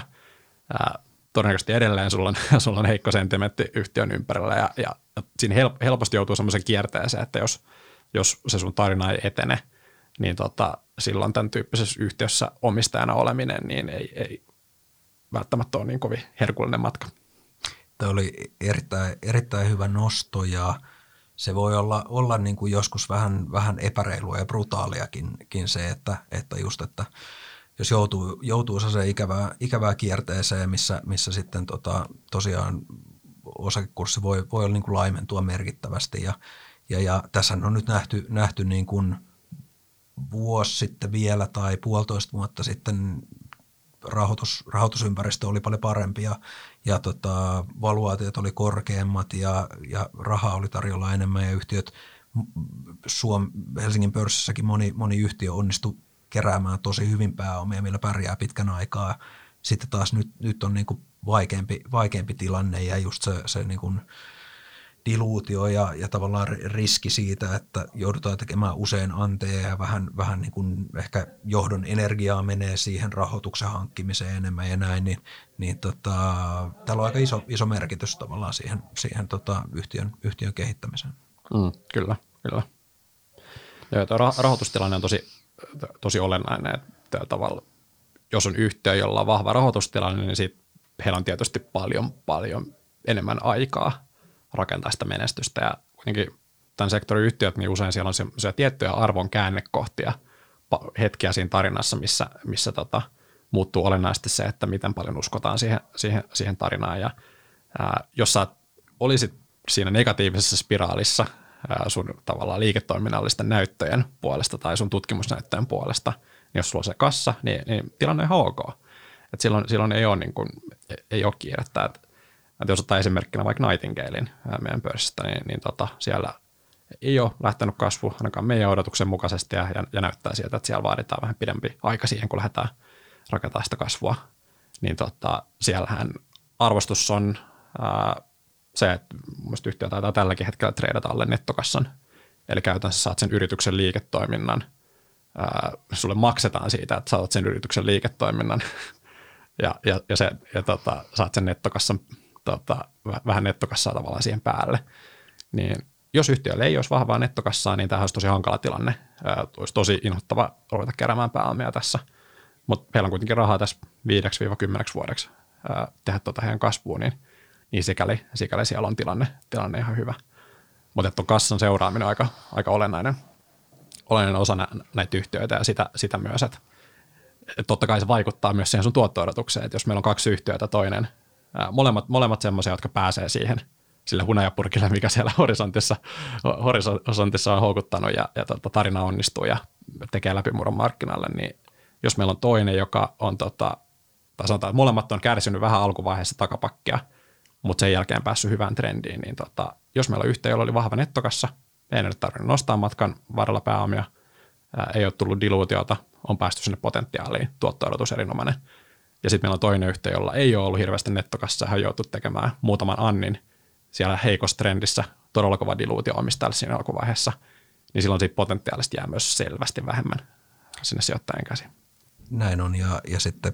jos pienen, pienen yhtiöllä ei välttämättä ole resursseja paljon, niin se on, se on myös niin kuin siitä yhtiön kehittämisestä pois se, että joudutaan niin kuin keskittymään, keskittymään sitten siihen niin kuin rahan hakemiseen, niin se on, se on ylimääräinen taakka, mitä, mitä niin kuin ei varmaan kukaan, kukaan mm. niin kuin erityisesti halua. Niin, niin, jos miettii, että se yhtiön, yhtiön päätavoite on, että se teknologia, lääke saadaan markkinoille ja, ja, ja tehdään tämä hyvin, niin se, että jos siinä matkan varrella huomioon laitaankin paljon siihen, että käydään tapaa paljon sijoittajia ja yritetään nostaa uutta rahoitusta ja näin poispäin, niin joo, totta kai se on, se on jostain pois se huomio. Mutta jos miettii tuota rahoitusympäristöä nyt, niin, niin tota, toi vuosi 2020, 2021 viimeistä pari vuotta, niin nehän oli aika vahvoja myös, myös täällä life science puolella, että jos ihan miettii ipoja ylipäänsä, niin, niin tota, sijoittajan riskin, riskin nälkä oli ihan erilainen kuin mitä se oli esimerkiksi tänä vuonna. Et, et jossain määrin ja oltiin valmiita ää, hinnoittelemaan vähän enemmän sitä pitkäaikavälin potentiaalia, mitä, mitä tämmöisen varhaisen kehitysvaiheen yhteydessä oli. Ja, ja myös tota, listautumista oli ihan relevantti tapa kerätä, kerätä pääomia. Ää, ja sanoisin kyllä, että nyt se markkina on viilentynyt tosi paljon julkisella puolella. Mutta toi taisi näkyy myös niin kun, tavallaan IPOjen ulkopuolella lisenssointidiileissä. Niitäkin taisi tulla ihan mukavasti viimeisen parin vuoden aikana. Joo, oikeastaan, oikeastaan koko, koko tuossa niin kuin rahoituksen isossa kuvassa, että et, et kyllä nämä niin kuin viime, viime vuosien väljät, väljät rahoitustilanteet tai al, alhaiset korot ja iso, iso likviditeetti niin näkyy näky tälläkin puolella ja, ja tota, vilkasi, vilkasi vähän tota tilastoja noista biotekin ö, rahoituksesta, niin nyt tässä tuoreemmalla Q3, niin tämä koko, koko toimialan rahoitus, että kun lasketaan, lasketaan niin kuin private equity, ö, listautumiset, diilit, kaikki yhteen, niin oli, oli tässä Q3 aikana 25 miljardia dollaria suurin piirtein, ja, ja vuosi sitten vastaavana aikana se oli reilusti yli 60 miljardia että tässä ja Q2 oli tänä vuonna, tänä vuonna vielä heikompi, että Q3 näytti, näytti niin kuin hieman, hieman parantumista ja, ja tervehtymistä niin kuin tähän edelliseen, edelliseen kvarttariin, mutta se lasku on ollut aika voimakasta. Ja ihan, ihan tuommoisena niin toisena, toisena täsmällisempänä nostona, niin, niin globaalisti nyt viime kvarttarilla oli listautumisia 12 kappaletta, joista valtaosa oli, oli Kiinassa ja Koreassa – ja vuosi sitten taas oli 44 kappaletta. Että nämä vähän, vähän heijastelee sitä, että nyt tällä hetkellä on, on niin kuin aika, aika hiljasta, mutta kyllähän tässä on kaikki syyt, syyt niin kuin odottaa, että niin kuin äsken puhuttiin, niin, niin tämä, tämä tota defensiivisyys ja ennustettavuus, mikä, mikä tällä alalla on, niin, niin kyllä se on – oletettavaa, että tässä niin toivotaan ja nämä, tämä niin rahoitustilanne normalisoituu ja elpyy, ei välttämättä nopeasti sinne 2021 tasolle, mutta että kuitenkin, kuitenkin jonkunnäköisen pidemmän aikavälin trendi, että siellä on kuitenkin ne, ne tota, lääkkeet menettää patentteja ja uusia innovaatioita tulee, niin kyllä sieltä varmasti, varmasti normalisoituu tämä rahoitusympäristö, mutta tällä, tällä hetkellä on vaan hankalampi tilanne. Mm. Ehkä tässä on yhtiöt vähän kahdessa kategoriassa tällä hetkellä, että kun tämä rahoitusympäristö on, on, on selvästi haastavampi, niin tavalla, jos on riskinen yhtiö, ne arvon, niin kuin arvonmuodostuksen käännekohdat, sellaiset keskeiset näytöt, niin, niin on vielä niin kuin edessäpäin ja niitä odotetaan. Ja jos sulla silloin on kassaa heikosti, heikosti samaan aikaan, niin, niin tota, sitten on todennäköisesti haastavampi ympäristö ja, ja riski suurelle diluutiolle on selvästi suurempi kun sitten taas yhtiöt, joilla on vähemmän kassaa, mutta sulla on esimerkiksi ollut mielenkiintoisia tutkimustuloksia. Ehkä Faron on yksi sellainen esimerkki, jos, jos miettii vain lyhyen tähtäimen arvostuskehitystä, ää, mitä markkinat on hinnoitellut, niin, niin tota, siellä sitten taas, kun niitä näyttöjä, ää, tiettyjä hyviä uutisia on saatu, niin, niin tota, markkinoista reagoinut ja se parantaa tietysti myös rahoituksen saatavuutta ja vähentää sitä diluutiota, mitä nykyiset omistajat sais. Ja sitten tietysti turvallinen on se, että jos sulla on sitä kassaa, niin sitten riippumatta siitä – että miten, miten, ää, miten se sun liiketoiminta tai se tutkimus, ää, tutkimus on edennyt ja, ja miten sitä potentiaalia kohti mennään, niin sillä on väliä, koska sun ei tarvi, tarvi nostaa akuutisti rahoitusta. Tämä varmasti pätee se sama, mikä on nähty muuallakin pörssissä, että fokus on siirtynyt hieman, hieman lähemmäs, että enää ei olla aina valmiita katsomaan ihan niin pitkälle, pitkälle tulevaisuuteen monen vuoden päähän, vaan, vaan vähän, vähän arvostetaan enemmän sitä nyt, mikä on ensi vuonna ja sitä seuraavana vuonna ennemmin kuin kymmenen vuoden päästä. Mm, kyllä, kyllä. Ja, ja se, että jos on nähtävissä se polku sinne kassavirta positiivisuuteen, niin, niin se on tietysti tosi myönteinen, myönteinen sijoittajan kannalta. Niin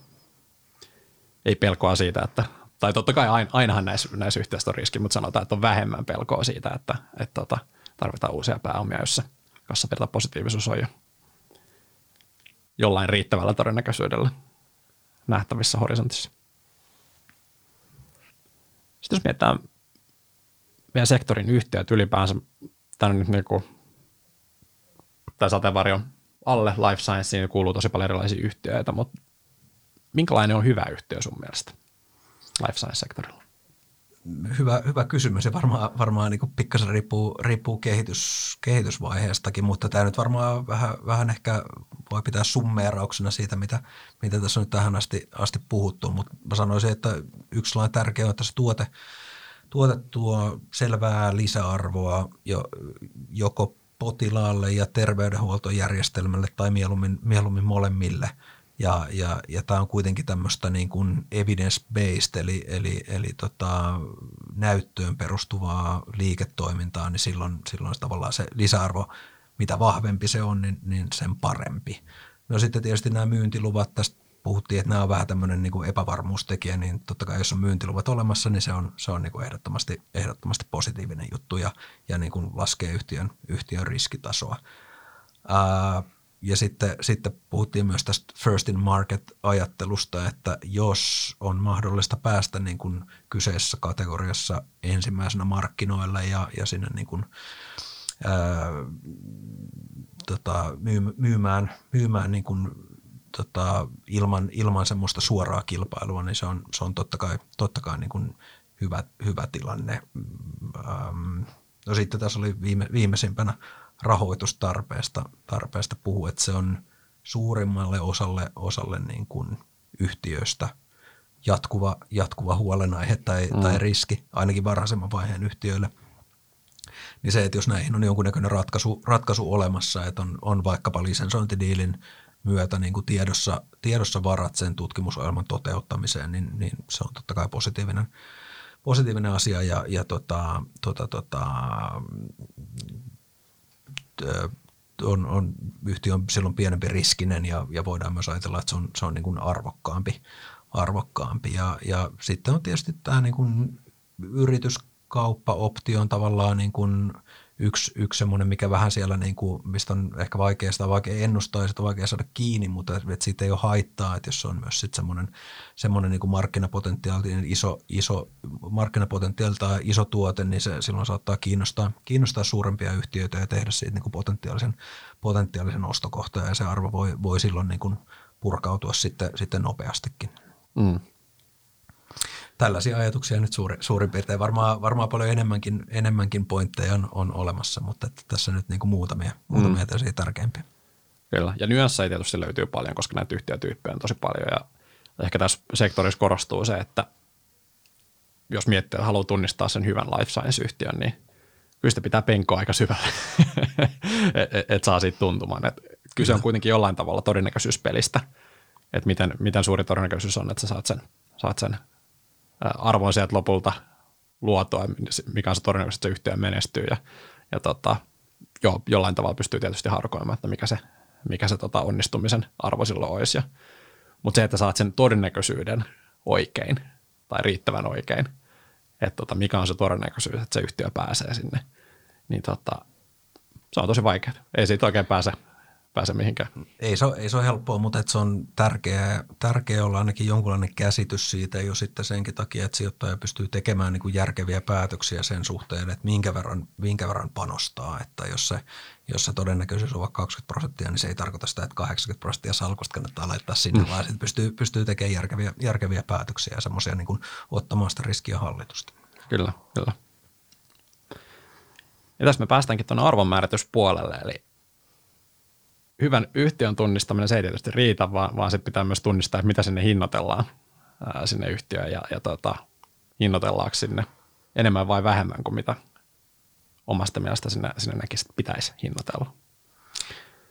Niin, jotkuhan on sitä mieltä, että ei välttämättä kannata valuoida ollenkaan, koska se menee kuitenkin, kuitenkin pahasti pieleen, mutta me, me ei toki kuuluta, kuuluta tähän joukkoon, vaan, vaan tota, luotamme, luotamme siihen, että rationaalinen, rationaalinen data ja numeroihin perustuva, perustuva lähestyminen tuo, tuo niin kuin lisä, lisäarvoa tähän. Mutta siis haastava, haastava lajihan tämä on niin kuin ilman muuta, koska, koska niin kuin – tyypillisesti edelleen, jos tämä meidän Orion ohitetaan ja mietitään näitä muita yhtiöitä, niin, niin, niin kun monella yhtiöllä ei ole vielä liikevaihtoa tässä vaiheessa. Joudutaan, joudutaan niin kuin ennustamaan, että milloin se liikevaihto alkaa ja, ja, ja tota, milloin, milloin se saavuttaa huippunsa tai, tai millä kulmakertoimella se kasvaa. Joillain yhtiöillä on, on liikevaihtoa, mutta on vielä tappiollisia, että siinäkin, siinäkin niin kuin yhtiön arvoon vaikuttaa tosi vahvasti se, että milloin, milloin se kääntyminen voitollisuudessa tapahtuu ja kuinka, kuinka tota, vahvasti, että, että tota, haastetta, haastetta tässä on niin kuin, ää, todella, todella paljon. Ja, ja myös se, että sen ne tulot voi, voi niin kuin muodostua sen, sen palvelun myynnistä, mutta sitten ollaan tässä puhuttu myös näistä, näistä tota, diileistä ja sopimuksista, jolloin, jolloin sitten ennakkomaksut ja, ja, ja etappimaksut, lisenssitulot – sit voi muuttaa aika radikaalistikin sitä, että miten se, miten se tulon muodostus, muodostus tapahtuu. Mutta miten kun sä katsot, sulla on, sulla on myös tuolta niin kuin teknologia, teknologiapuolelta paljon, paljon kokemusta tällaisten niin kuin tulevaisuuteen pitkälti, pitkälti katsovien, katsovien tota, yhtiöiden kohdalta, niin millaisia, millaisia oletuksia sä niin kuin joudut tekemään, kun sä mietit, mietit tätä, tätä, tätä arvomääritystä? Joo, tähän, tässä on tosi paljon samaa kuin, kuin kaikissa varhaisen vaiheen liiketoiminnassa, vaikka olisi jossain muulla toimialalla kuin life scienceissa. Ylipäänsä niin kuin,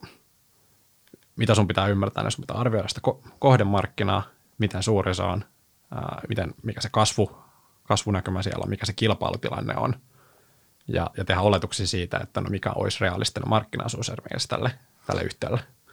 näistä ehkä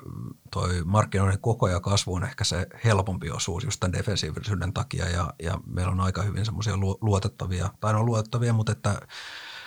hyviä, hyviä laadukkaita ennusteita, jotka kohtalaisen todennäköisesti pitää paikkansa, mutta sitten tämä markkinaosuus se, sa, mm. saattaa olla sitten huomattavasti vaikeampi, vaikeampi arvioitava. Joo, kyllä, kyllä.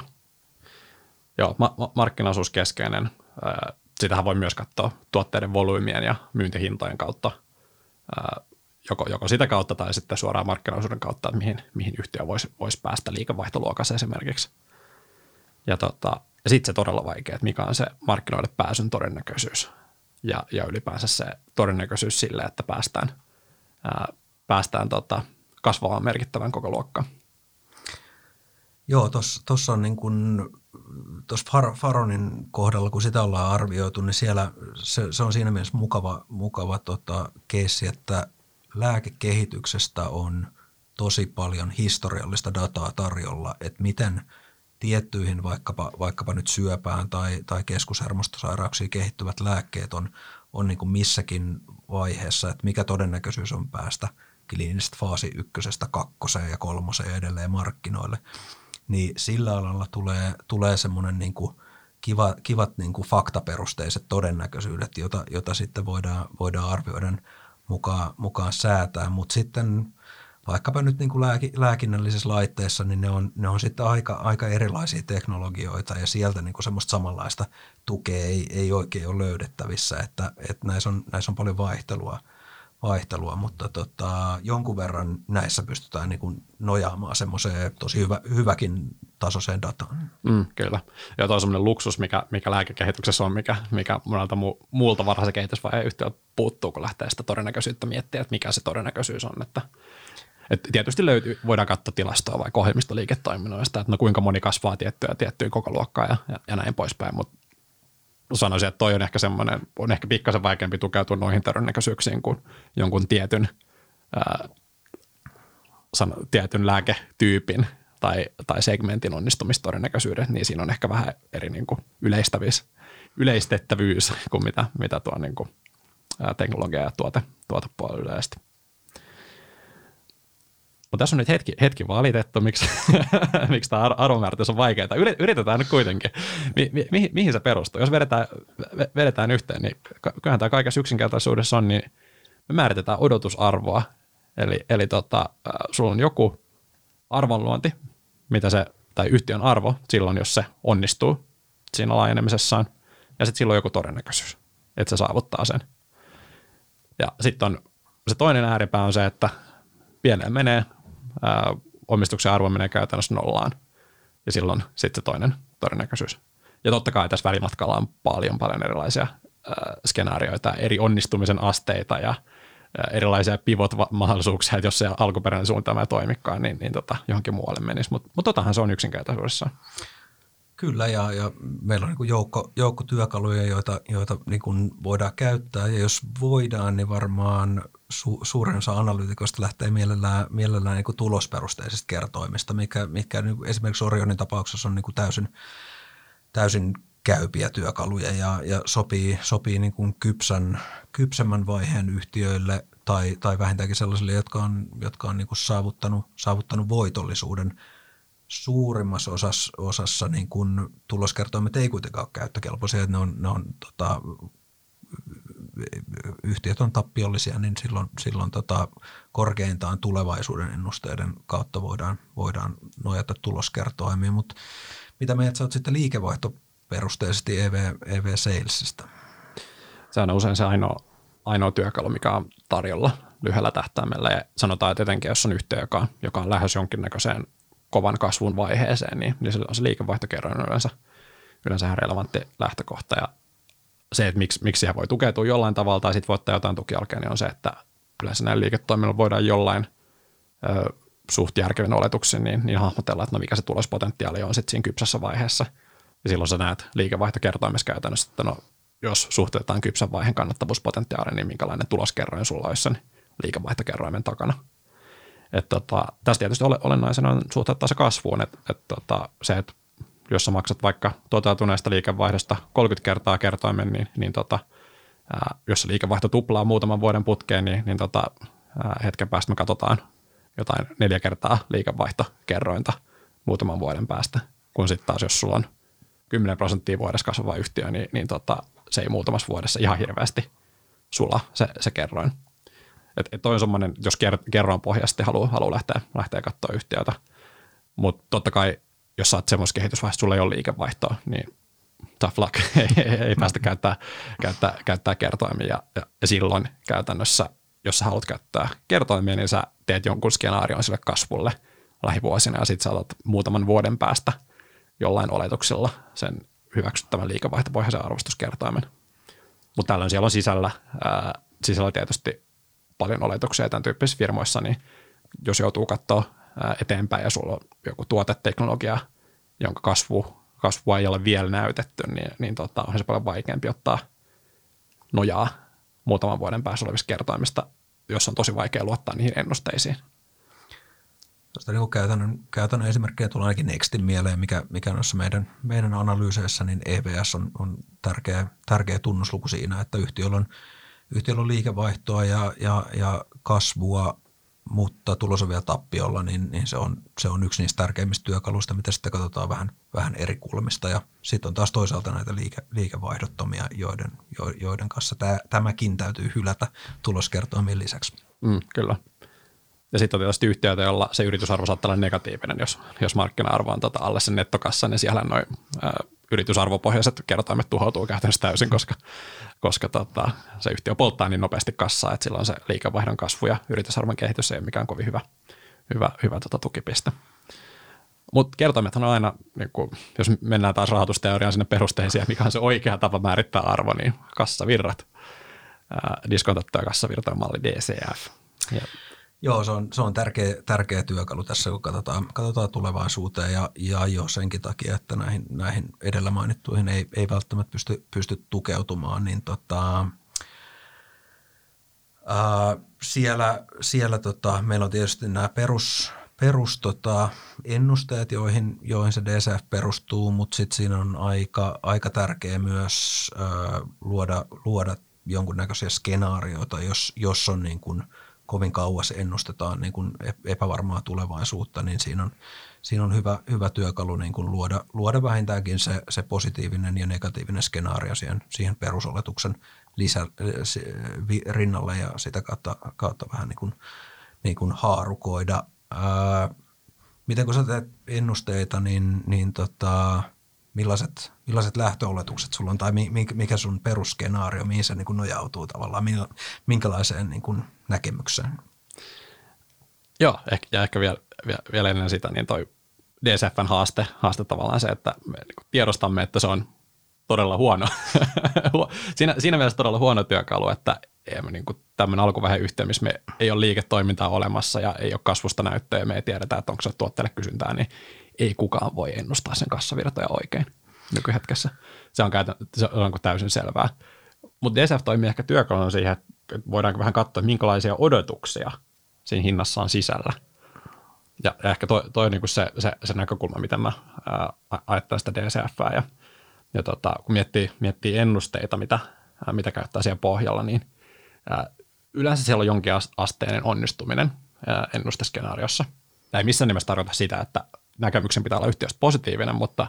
tavallaan jos, jos katsot alkuvaiheen yhtiötä, niin tota, on täysin hyödytöntä laittaa sinne nolla DCF käytännössä, että poltetaan kassa ja firma menee konkurssiin, tai tavallaan, että niin,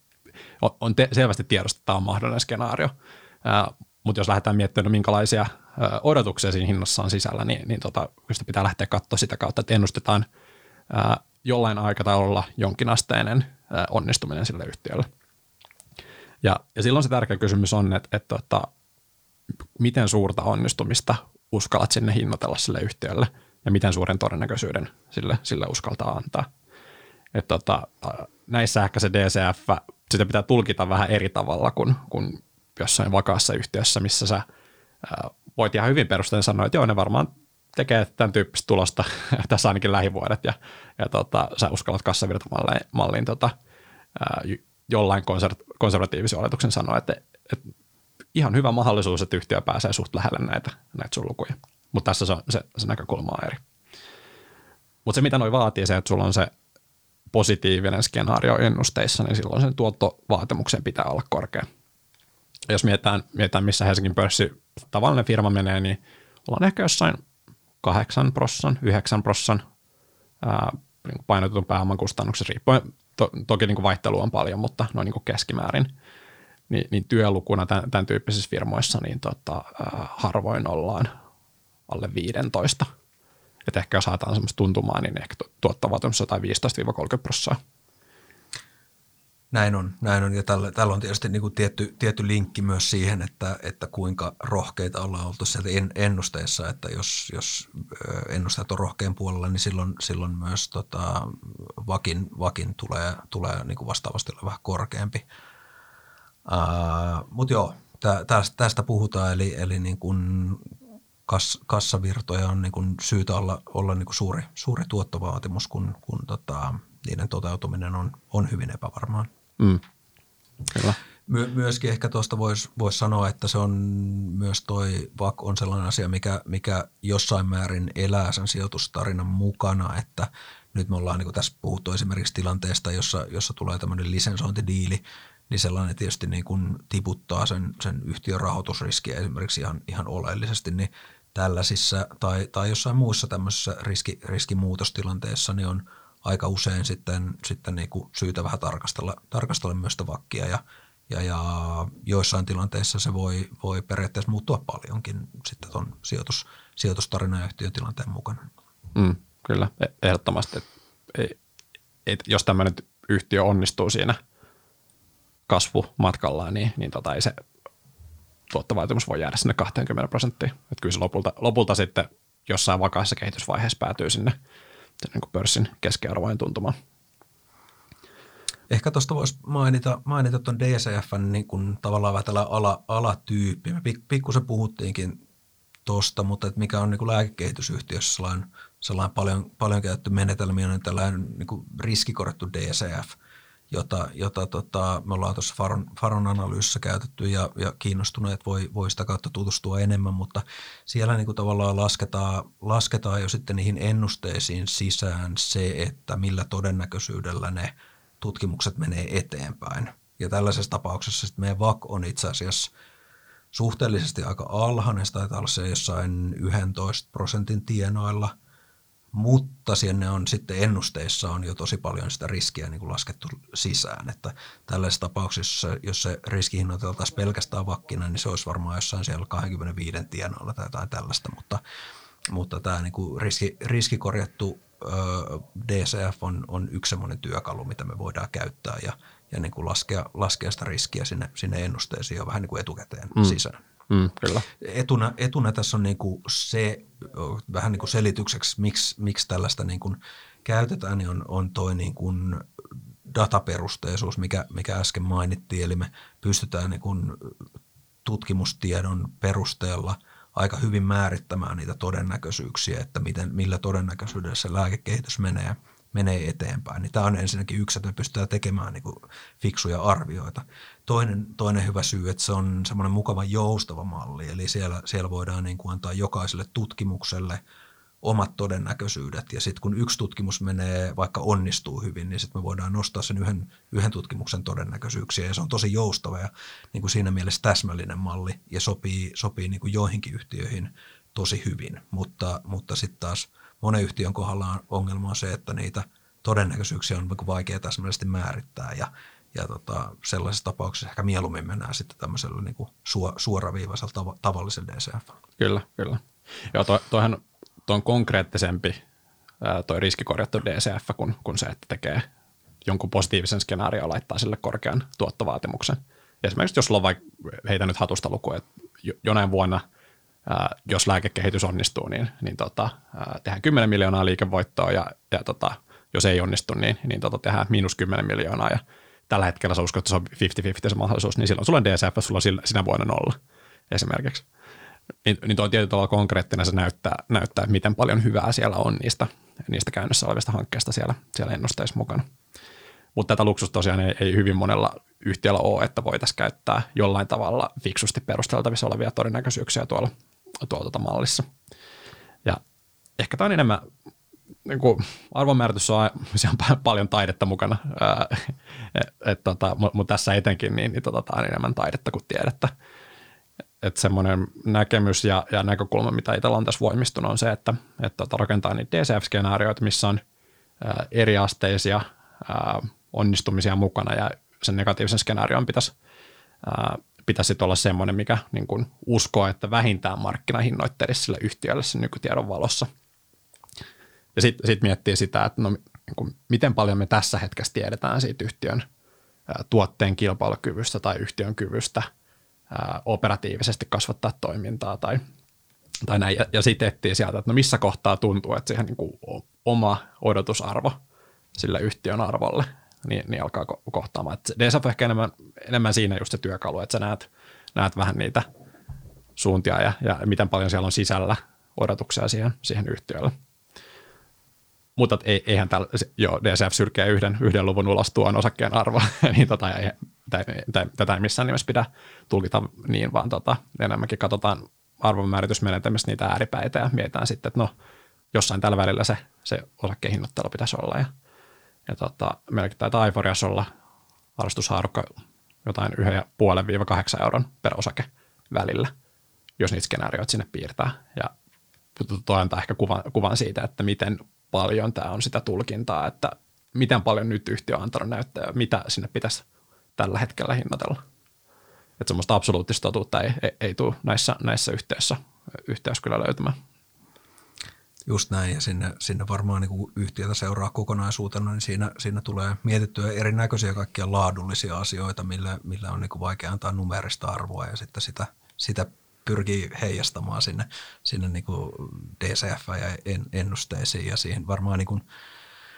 menee, menee paljon myös se, sellaista, mitä on niin kuin vaikea, mikä tähän niin kuin kertyy, kertyy tietoa, mitä on vaikea niin kuin suoraan sillä, sillä tavalla niin kuin numer, numerisesti ajatella tai pilkkoa, pilkkoa Excelissä. Kyllä, kyllä. Mutta hyvin usein nämä tämän sektoriyhtiöiden arvonmuodostukset on aika binäärisiä, eli, eli joko että miettiä, että miten, miten lopulta käy, niin, niin että joko, joko aika hyvin tulee, tulee tota iso, isot tuotot tai sitten tosi huonosti. Ja, ja tota, se, sehän tästä tekee, tekee haastavaa. Ja ehkä jos miettii, miettii niin kuin vaihtaa sijoittajahatun välillä, välillä päähän, niin, niin tota, jos sektorilla sijoittamista miettii, niin on fiksun päätellä, että on tämmöinen salkku varhaisen vaiheen yhtiösijoituksia, mitä sulla, sulla voi halutessasi olla. Ja sitten ehkä ajattelee mieluummin niin, että sulla on tota, 10-20 tai, tai enemmänkin yhtiöitä sektorilta salkussa ja niillä on kaikilla pieni, pieni paino, jolloin sitten se, se binäärinen tota, lopputulos oli se, että hyvin monessa todennäköisesti ää, menettää pääomia ja sitten muutama yhtiö siitä salkusta on sitten se, joka lunastaa odotukset, että tekee, tekee hyvän tuoton, niin, niin toi on ehkä semmoinen hedelmällinen ajatustapa, että tähän ihan eri asia kuin omistaa sampoa, kun omistaa, omistaa varhaisen kehitysvaiheen lääkekehitysyhtiötä. Joo, kyllä, ja, ja, ja to, toimialan sisällä niin, niin tota, joku Orion on aika, aika turvallinen omistettava, mutta sitten tällaiset varhaisen, varhaisen vaiheen yhtiöt, niin hajautuksen on tosiaan, tosiaan niin syytä, syytä olla kunnossa. Eh, ehkä tähän niin kuin valuaatiopuoleen vielä, vielä se, että mikä on mielestäni tyypillistä näille yhtiöille, että sitten jos – jos se niin kuin päästään myyntiin käsiksi ja päästään siihen kasvuun käsiksi, niin ne, sitten ne arvostuskertoimet voi olla, voi olla hyvinkin korkeita siitä vaiheessa, että jos katsotaan vaikka noita niin kuin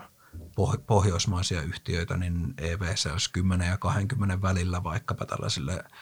ää, lääkinnällisen teknologian yhtiöille ei ole, ei ole ollenkaan, ollenkaan poikkeuksellista, että siellä niin kuin sitten, sitten tota valuaatiossa mennään, mennään usein aika korkealla kertoimella sitten siinä vaiheessa, kun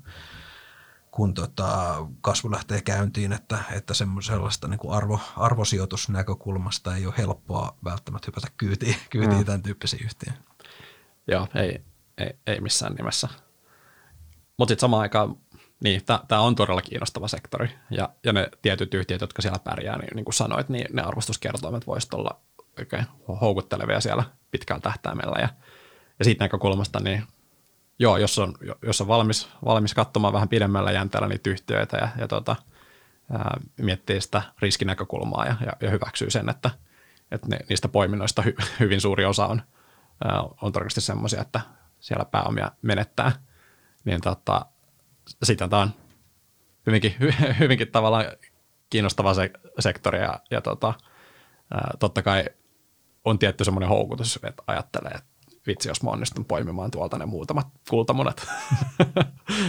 tai kultamunia, tota, munivat haneet, ehkä se on, se, se, se on en, en, enemmän se, että et, tota, mutta pitää olla myös realisti niiden todennäköisyyksiä edessä, että et, tota, uh, huteja tulee ihan varmasti. Kyllä. Hei, otetaan yksi kysymys vielä tästä, tästä uh, valuaatioteemasta. Miten suhtaudut yrityskauppaoptioon siihen, että jos, jos niin kuin näyttää, että yhtiö olisi mahdollinen yrityskauppakohde ehkä herkullisellakin kertoimilla, niin miten sä, miten sä katsot tätä? Joo, näin aika usein tulee keskustelun foorumilla tästä, että spekuloidaan yrityskaupoilla ja, ja tota, siinä on sinänsä ihan, ihan hyviä loogisia perusteita taustalla, miksi näin ajatellaan. Että jos sulla on vaikka lääkekehitysyhtiö ja sä ajattelet, että jossain kohtaa sulla on lääke semmoisessa vaiheessa, että nyt alkaa todennäköisyydet olla aika hyvät, että sen saa markkinoilla ja silloin, silloin kysyntää, niin tota, silloin on hyvin mahdollista, että joku ostaja, joka on isompi teollinen toimija, niin se voi olla heille arvokkaampi se, se tota lääkeaihio, kun heillä on globaalit myyntikanavat, heillä on tuotantoa, he, he pystyvät sen viedä, saada sen potentiaalisesti enemmän irti kuin mitä yhtiö itsenäisenä pystyisi jos katsoo niin tuota kautta, niin, niin, niin joo, voi, voi ajatella, että, että, että tota, arvonmuodostus voi purkautua se yrityskaupan kautta, ja sitten jos harkoista arvoa, niin se saattaa, siinä pystyy olla mahdollista, voi olla se mahdollisuus, että neuvottelee vähän paremman hinnan, etenkin jos sä sitten pystyt kilpailla, kilpailla, laittamaan muutaman niin kuin ostajakandidaatin kilpaisella toistensa kanssa. Mutta sitten samaan aikaan niin, niin tota, me tehdään fundamenttianalyysiä, eli, eli tota, sen liiketoiminnan ää, pitäisi lähtökohtaisesti tuottaa tuottaa se arvo, mitä, mitä, mikä me niin kuin yhtiöllä nähdään. Ja, ja tota, yleensä lähestytäänkin sitä kautta, että, että katsotaan, että mikä, mihin me uskotaan, että minkälaisen, minkälaiset kassavirrat se yhtiö voisi itse ää, toimimalla itselleen, itselleen tota, tai omistajalle tuottaa ja, ja harukoida sitä kautta sitä käypää arvoa, mitä yhtiöstä on, on valmis, valmis maksamaan. Ää, ja, ja sitä kautta sitten, että jos yrityskauppa-optiossa tulee se, että ne kassavirrat olisikin suuremmat sille ostajalle, koska he pystyvät vivuttamaan niitä olemassa olevia resurssejaan ja laittamaan vaikka sen teknologisen tai lääkeaihion sit siihen, siihen putkeen, niin, niin sitten se arvo voisi olla suurempi. Niin, tota, on toisaalta, joo, se on, se on aito, mutta mut se on myös spekulatiivinen ää, näkökulma ja, ja, ja tota, sen takia pyritään lähtemään siitä, että et, tota, sen pitää olla nykyisille omistajille myös, myös tota, ää, järkevä, järkevä sijoitus sillä nykyisellä arvostuksella. Mutta usein me tuodaan nämä esiin raporteissa ja vähän haarukoidaan sektoriyrityskauppoja, koska tiedostetaan myös, että et, tota, tämä on aito tapa, millä se arvo voi purkautua sillä omistajalle mä oon sataprosenttisen samaa, samaa mieltä ja, ja se suuren, monessa tapauksessa niin sijoittaja voi varmasti ajatella, ajatella tämän niin kuin positiivisena optiona ja jos, jos sattuu, sattuu niin kuin onni kohdalle, niin tota, se voi olla hyväkin, mutta, mutta to, toistaiseksi pitäydymme fundamenttianalyysissä. Niin, kyllä, kyllä. Ja toisaalta niin toivoo huono sijoitusstrategia, että jos, jos toivoo, että joku ostaisi yhtiön pois – niin tota, on se tietysti heikommilla kantimilla kuin se, että, että yhtiö pystyy itse sen, sen arvon tuomaan. Et jos miettii turvamarginaalin näkökulmasta, niin, niin jos se nojaisi siihen toivoon ja luottoon, että joku, joku ostaisi yhtiön pois, niin, niin tota, se turvamarginaali kiitän näin, että se on silloin heikompi kuin, kuin se, että yhtiö pystyisi itse sen nykyisen hinnan verran tuottamaan arvoa. Siinä oli sektori aika laajasti läpi. Jos en, ennen kuin hypätään noihin vielä sektorin firmojen muistaa, mitä, mi, mitä meiltä löytyy täältä pörssistä, niin jos, jos vedetään tiiviisti yhteen, minkälaisia on sijoituskohteena, eli, eli tota, usein varhaisen vaiheen firmoja, joissa on suuri potentiaali, mutta samalla myös isot riskit siitä, että epäonnistutaan ja pääoma, pääoma tuhoutuu. Houkuttelevilla kohdemarkkinoilla defensiivinen terveydenhuollon kysyntä, jonka kolikon kääntöpuolella on se, että, että tota se aika mennä markkinoille on usein pitkä. Tämä vaatii kärsivällisyyttä, tästä työtä, mutta sitten jos, jos sinne markkinoille pääsee ja saa hyvän aseman, niin silloin usein voidaan tehdä todella hyviä kannattavuuksia ja pääoman tuottoja, ja se on yleensä se, mikä, mikä tässä sektorissa, sektorissa houkuttelee. Ja arvonmääritys todella riskistä, todella epätarkkaa, mutta tota, siihen on olemassa menetelmiä, jolla, jolla sitä, siihen saadaan, saadaan jonkinlaista tuntumaa.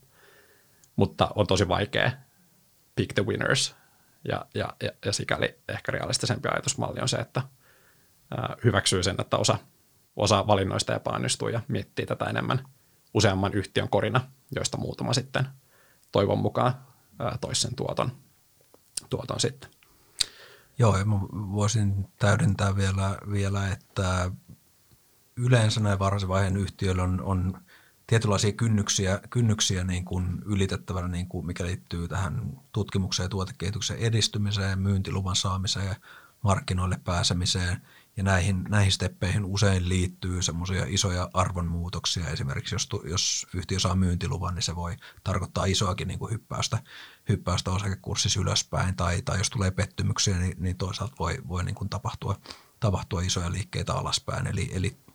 tämä kuuluu niin kuin näiden sijoitusten luonteeseen usein. Mm, kyllä. Jos käydään vielä nämä sektorin firmat läpi vähän myös tuosta näkökulmasta, että missä kohtaa ollaan arvostuksen käännepisteitä, mitä, mitä on saavutettu, niin, niin tota, sanotaan lääkeyhtiöistä ja kehitysyhtiöistä vielä, niin mitkä firmat meillä on ja missä kohtaa tarinaa mennään?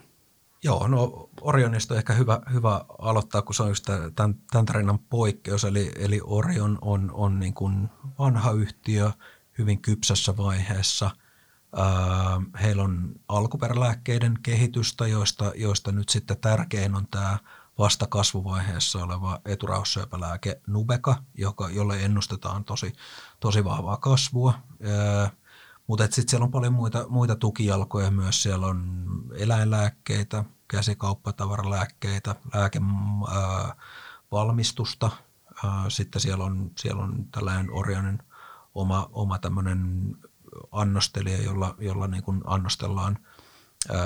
hengitykseen tai niin kuin keuhkoihin hengitettäviä lääkkeitä, inhaloitavia lääkkeitä. Eli siellä on aika monta tukijalkaa ja se, se tuo kyllä sellaisen niin kuin stabiiliuden, mistä, mistä tämä ja defensiivisyyden, mistä tässä on puhuttu. Pääomat tuottaa tosi hyvin ja, ja, ja tämä on tämmöinen niin kuin maltillisen, maltillisen kasvun hyvän osinkotuoton yhtiö ja esimerkki, esimerkki tällaista niin kuin kypsän, kypsän vaiheen yhtiöstä.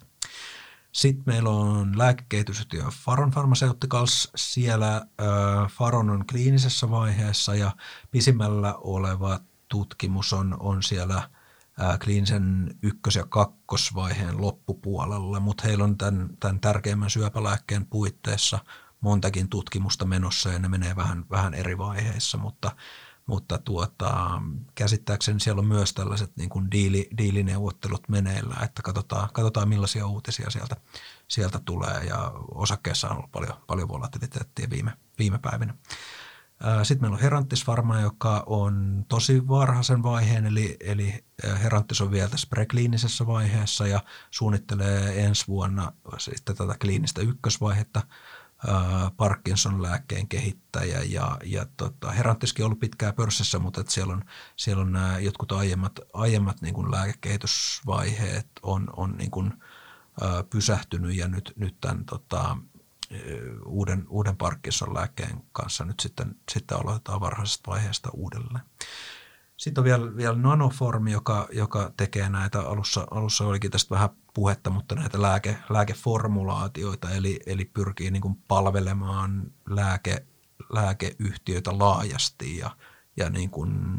parantamaan huonosti liukosten lääkkeiden liukosuutta. Faronilla on, ja, anteeksi, nanoformilla hyvin, hyvin vähän liikevaihtoa tässä vaiheessa, mutta se on – liikevaihto lähtenyt rullaamaan ja lähtenyt käyntiin ja siellä on kanssa niin kuin hyvin, hyvin pitkä peli. Heillä on tosi hyvä kassatilanne, mutta sitä kassaa tulee myös vielä palamaan, palamaan aika paljon. Ja, ja tota, sielläkin on paljon, paljon todistettavaa, mutta he on niin kuin edennyt suunnitelmien mukaan tähän asti. Sitten tuolta tota, lääkinnällisestä laitteesta, terveysteknologiasta. Meillä on Nextim, joka tekee näitä, näitä tota, magneettistimulaatiolaitteita, joilla voidaan, voidaan vaikuttaa aivojen toimintaan, voidaan laitteistojen avulla diagnosoida tai, tai niin kuin suunnitella vaativia aivoleikkauksia, kartottaa eri aivoalueita ja sitten toisaalta heidän laitteistoillaan voidaan, voidaan tehdä, tehdä esimerkiksi masennuksen hoito, vakavan masennuksen hoitoa, hoitoon niin kuin käyttää terapia, terapiakäytössä sitä. Nextimilla on ollut jo yli kymmenen vuotta tämä, tämä diagnostiikkalaitteisto myynnissä ja nelisen vuotta tämä terapialaitteisto myynnissä, eli, eli heillä on niin kuin, myyntiluvat Eurooppaan ja Yhdysvaltoihin. Ähm, toiminta on vielä, vielä tappiollista, mutta, mutta tota, liikevaihto on kasvussa ja, ja nyt tällaisten tota, lisensointitulojen – myötä, niin, niin odotetaan, että lähiaikoina niin, niin liiketoiminta kääntyisi, kääntyisi voitolliseksi. Eli ei kypsä vielä, mutta, mutta he on niin kuin päässyt, päässyt jo niin kuin monessa, monessa stepissä eteenpäin. Sitten meillä on Bioretek, joka on myös, niin kuin, heillä on olemassa olevaa liiketoimintaa tällaisen, tällaisten tietyn tyyppisten biohajoavien implanttien saralla, mutta Bioretek on aika, aika murrosvaihe siinä mielessä, että pyrkii tuomaan tällaisia biohajoavia metalliimplantteja nyt markkinoille ja, ja he pyrkivät olemaan Yhdysvaltojen markkinoilla niin kuin ensimmäinen, ensimmäinen, joka tuo nämä tuotteet sinne ja heillä on tosi kovat kasvu, kasvuodotukset, että, että siinä, siinä se oikeastaan se sijoitustarina niin kuin riippuu lähes täysin siitä, että miten, miten nämä metalli, metalliimplantit nyt sitten, sitten menestyy ja, ja tota, tosi kiinnostavassa vaiheessa heillä ei ole vielä näille metalliimplanteille myyntilupaa, että tänä, tänä vuonna odotetaan Eurooppaa ja Yhdysvaltoihin niitä. Sitten BBS toimii, toimii myös niin kuin ortopedian alalla ja heillä on tällainen uusi tuote, jolla ei ole, ei ole vielä myyntilupaa. Se on tämmöinen niin kuin luun, luun paranemista edistävä, edistävä myös tällainen implantti. He on ollut pörssissä vuodesta 2018 asti ja, ja tota, heille odotetaan CE-merkintää tälle Artebone Paste-tuotteelle ens, ensi vuoden aikana heillä on, heillä on ollut, ollut niin kuin viivästyksiä tämän myyntiluvan saamisen kanssa, mutta nyt nämä vaikuttaisi realistiselta, että, että ensi vuonna se myynti, myyntilupa voisi, voisi toteutua ja he pääsisivät kaupallistamisvaiheeseen. Ei siis liikevaihtoa siellä. Sitten meillä on Modulait, on, on tota, valmistaa, valmistaa ja suunnittelee laasereita ja niitä käytetään vähän eri, eri teollisuuden aloilla, mutta myös lääketieteessä ja biolääketieteessä. Eli Eli nämä modulaatin lasereilla voi, voi esimerkiksi aktivoida tällaisia valo, valolle herkkiä lääkeaineita sillä tavalla, että esimerkiksi lääkeaine annostellaan suoneen ja sitten se aktivoidaan täsmä, täsmälleen silmässä, jolloin se vaikuttaa ainoastaan siellä silmässä ja ei, ei muualla elimistössä. Niin tota, Modulaito on myös parikymmentä vuotta vanha firma, heillä on, heillä on liikevaihtoa, mikä on aika, aika tota, vielä aika alhaisella tasolla, myös kovat kasvutavoitteet ja siellä on, siellä on käsittääkseni uutta tuotantolaitosta just valmistunut tai valmistumassa. Kassatilanne on hyvä, toiminta on, on tappiollista, että, että siellä on myös niin kuin tietyssä mielessä kuitenkin, vaikka he on monella toimialalla ollut mukana, niin aika varhaisen vaiheen yhtiö, yhtiö kuitenkin vielä on ollut, ollut tota, kannattava välillä, mutta nyt, nyt painunut taas selvästi, selvästi tappiolliseksi.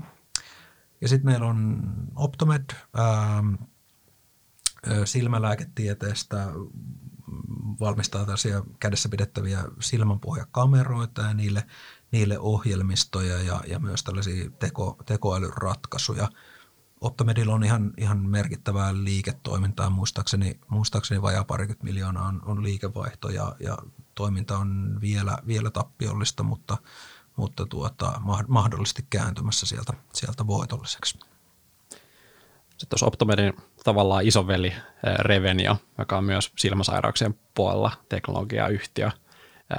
He kehittävät erityisesti silmänpainemittareita, mutta on, on myös laajemmin kehittänyt teknologiaa silmäsairauksien puolella, muun muassa kuvantamislaitteita ja, ja, ja myös tota, ohjelmistoja mukana – ja, ja tota, kehitysvaihe vaihe, kannattava kasvu, eli siellä on, siellä on tota, moni tuote hyvässä asemassa markkinassa ja, ja tota, tietty teknologian murroksen tuella kasvamassa siellä pitkällä, pitkällä tähtäimellä. Ja, ja tota, Revenio ehkä on yksi esimerkki tästä toimialalta myös siitä, että miten silloin, silloin jos sun teknologia pärjää ja, ja tota, sä alat saavuttaa markkinoilla hyvää, hyvää asemaa, niin tota, se on myös omistajilla aika houkutteleva tilanne. Taitaa olla pörssin aivan parhaita yhtiöitä viimeisen kymmenen vuoden tuoton, tuoton osalta. Mutta hinnoitellaan myös aika, aika korkea tulos, tuloskertoimilla, eli, eli tota, se on hyvä, hyvä esimerkki kypsemmästä yhtiöstä, yhtiöstä tällä sektorilla. Sitten meillä olisi vielä diagnostiikka- ja palveluyhtiöt. Niin tota, sieltä ehkä, jos nostaa ensimmäisen Nightingalein, eli, eli tota, yhtiö tuli pörssiin tuossa 21 vuoden alkupuolella ja, ja tosiaan tekevät verianalyysiä, eli yhdestä verinäytteestä mitataan iso, iso nippu veren biomarkkereita ja, ja tota, ne on sitten biopankkeilta tehnyt, tehnyt paljon tutkimusta, missä on siellä olevia näytteitä ja ihmisten myöhempiä sairastumisia tutkittuja ja pystyvät sen näytteen perusteella antamaan riskiarvon siitä, että minkälainen on tilastollinen todennäköisyys, että saat sairastut tiettyihin elintapasairauksiin. Ja, ja tota, tämän, tämän tarkoituksena on, on se, että he rakentaisivat palvelun tai tarjoaman, jolla, jolla tota pystyttäisiin vähentämään elintapasairauksia ja, ja, ja parantamaan ihmisten terveyttä. Ja, ää, varhaisessa kehitysvaiheessa ää, kassavirta vahvasti negatiivinen, kassaa toki on, on, on hyvin paljon, että sikäli, sikäli rahoitustilanne on, on hyvä, mutta tota, ää, ei ole vielä saavuttanut semmoista läpimurtoa, että, että heidän tuote jossain olisi näyttänyt, että, että nyt ollaan kasvamassa suureen, suureen koko luokkaan. Että kaupallisia sopimuksia on useita, ää, Euroopassa useampia ja, ja myös Japanissa – ja Japanissa ää, Nightingalein ää, teknologiaa hyödynnetään palveluiden tarjoamiseen, eli varhaisen vaiheen, vaiheen yhtiö vielä ja näyttöjä vielä, vielä tota, odotellaan, että miten, miten kasvu saadaan onnistumaan, saadaanko. Toinen yhtiö diagnostiikkapuolelta, niin Aiforia kehittää, on siis SaaS-ohjelmistoyhtiö, kehittää patologeille ohjelmisto, jolla, jolla voidaan se tavallaan patologin silmä korvata tekoälymallilla, eli ihmiset voidaan ottaa näyte esimerkiksi syöpäkasvaimesta ja, ja tota, se digitalisoidaan patologisessa laboratoriossa ja säkään voidaan laskeskella esimerkiksi, että kuinka moni, monta syö, syöpäsulaa löytyy jostain tietystä näytteestä ja ää, tämän työn voi Sliforen ohjelmistolla automatisoida ja, ja tehostaa sitä patologian työtä ja ää, tarkkuutta. Ja taipuu myös tänne pre, prekliiniselle tutkimuspuolelle ja siellä yhtiö on tehnyt paljon hommia ja, ja tiettyjä semmoisia käännepisteitä on arvostuksessa jo saatu, eli, eli he on voittanut menossa kliiniseen markkinaan, markkinaan, missä he sai yhden maailman parhaista sairaaloista Mayo Clinicin asiakkaaksi Yhdysvalloista ja ovat muutaman muukin tota, kliinistä puolta myös tekevän asiakkaan voittanut tuolta Yhdysvalloista ja, ja tota, on niin kuin hyvin mielenkiintoinen vaihe sinänsä, että on niitä merkittäviä asiakkuuksia voitettu, mutta toisaalta vielä sitten se, että pystyy Kaifuria niissä kasvamaan merkittävään koko luokkaan liiketoimintaansa puolesta, niin, niin siinä, siinä vielä tota, näyttöä odotetaan. Mut, ää, rahoitustilanne hyvä ja lä- lähivuosiksi riittää, ää, riittää tota, ää, IPOssa saadut varat, eli listautu tuossa 21 vuoden lopussa ja, ja tota, ää, tosiaan vielä, vielä niin kuin varhaisemman kehitysvaiheen yhtiö. Ja sitten vielä Biohit, ää, ollut ää, pidempään, pidempään jo toiminnassa. Ää, erityisen tarkasti tunneta, mutta, mutta tota, ää, kehittää ja, ja myy bioteknologiaa ja diagnostiikkatuotteita ja heidät, heidät tunnetaan erityisesti tästä Gastropanel tuotteesta, millä voidaan vatsa- ja suoliston ää, terveyttä, ää, terveyttä screenata. Ja tosiaan jätettiin podista, podista ulos nämä terveyspalveluyhtiöt, eli Pihla ja Linna terveystalo. Et tota, siellä, siellä kuitenkin on kyseessä vakaita palveluyhtiöitä ja, ja tota, ää, sikäli aika, aika erilainen profiili kuin ehkä tässä life science-sektorilla muuten, mutta ää, voivat olla hyvin monelle näistä yhtiöistä asiakas. Esimerkiksi Nightingale tekee, tekee terveystalon kanssa ää, yhteistyötä. Hyvä. Siinä taitaisi olla sektoria käyty läpi aika monesta kulmasta ja ihan, ihan hyvä tovi. Toivottavasti oli kuulijoille iloa tästä ja pääsitte vähän, vähän toimialaan ää, sisälle ja näillä evästyksillä toivottavasti helpompi lähteä tutkimaan noita sektorin yhtiöitä ja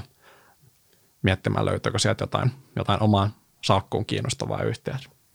Kiitos paljon kaikille kuulijoille ja laittakaa palautetta tulemaan foorumilla tai Twitterissä, jos jotain jäi uupumaan tai jotain kommentteja tulee. Ja muuta kuin hyvää viikonloppua.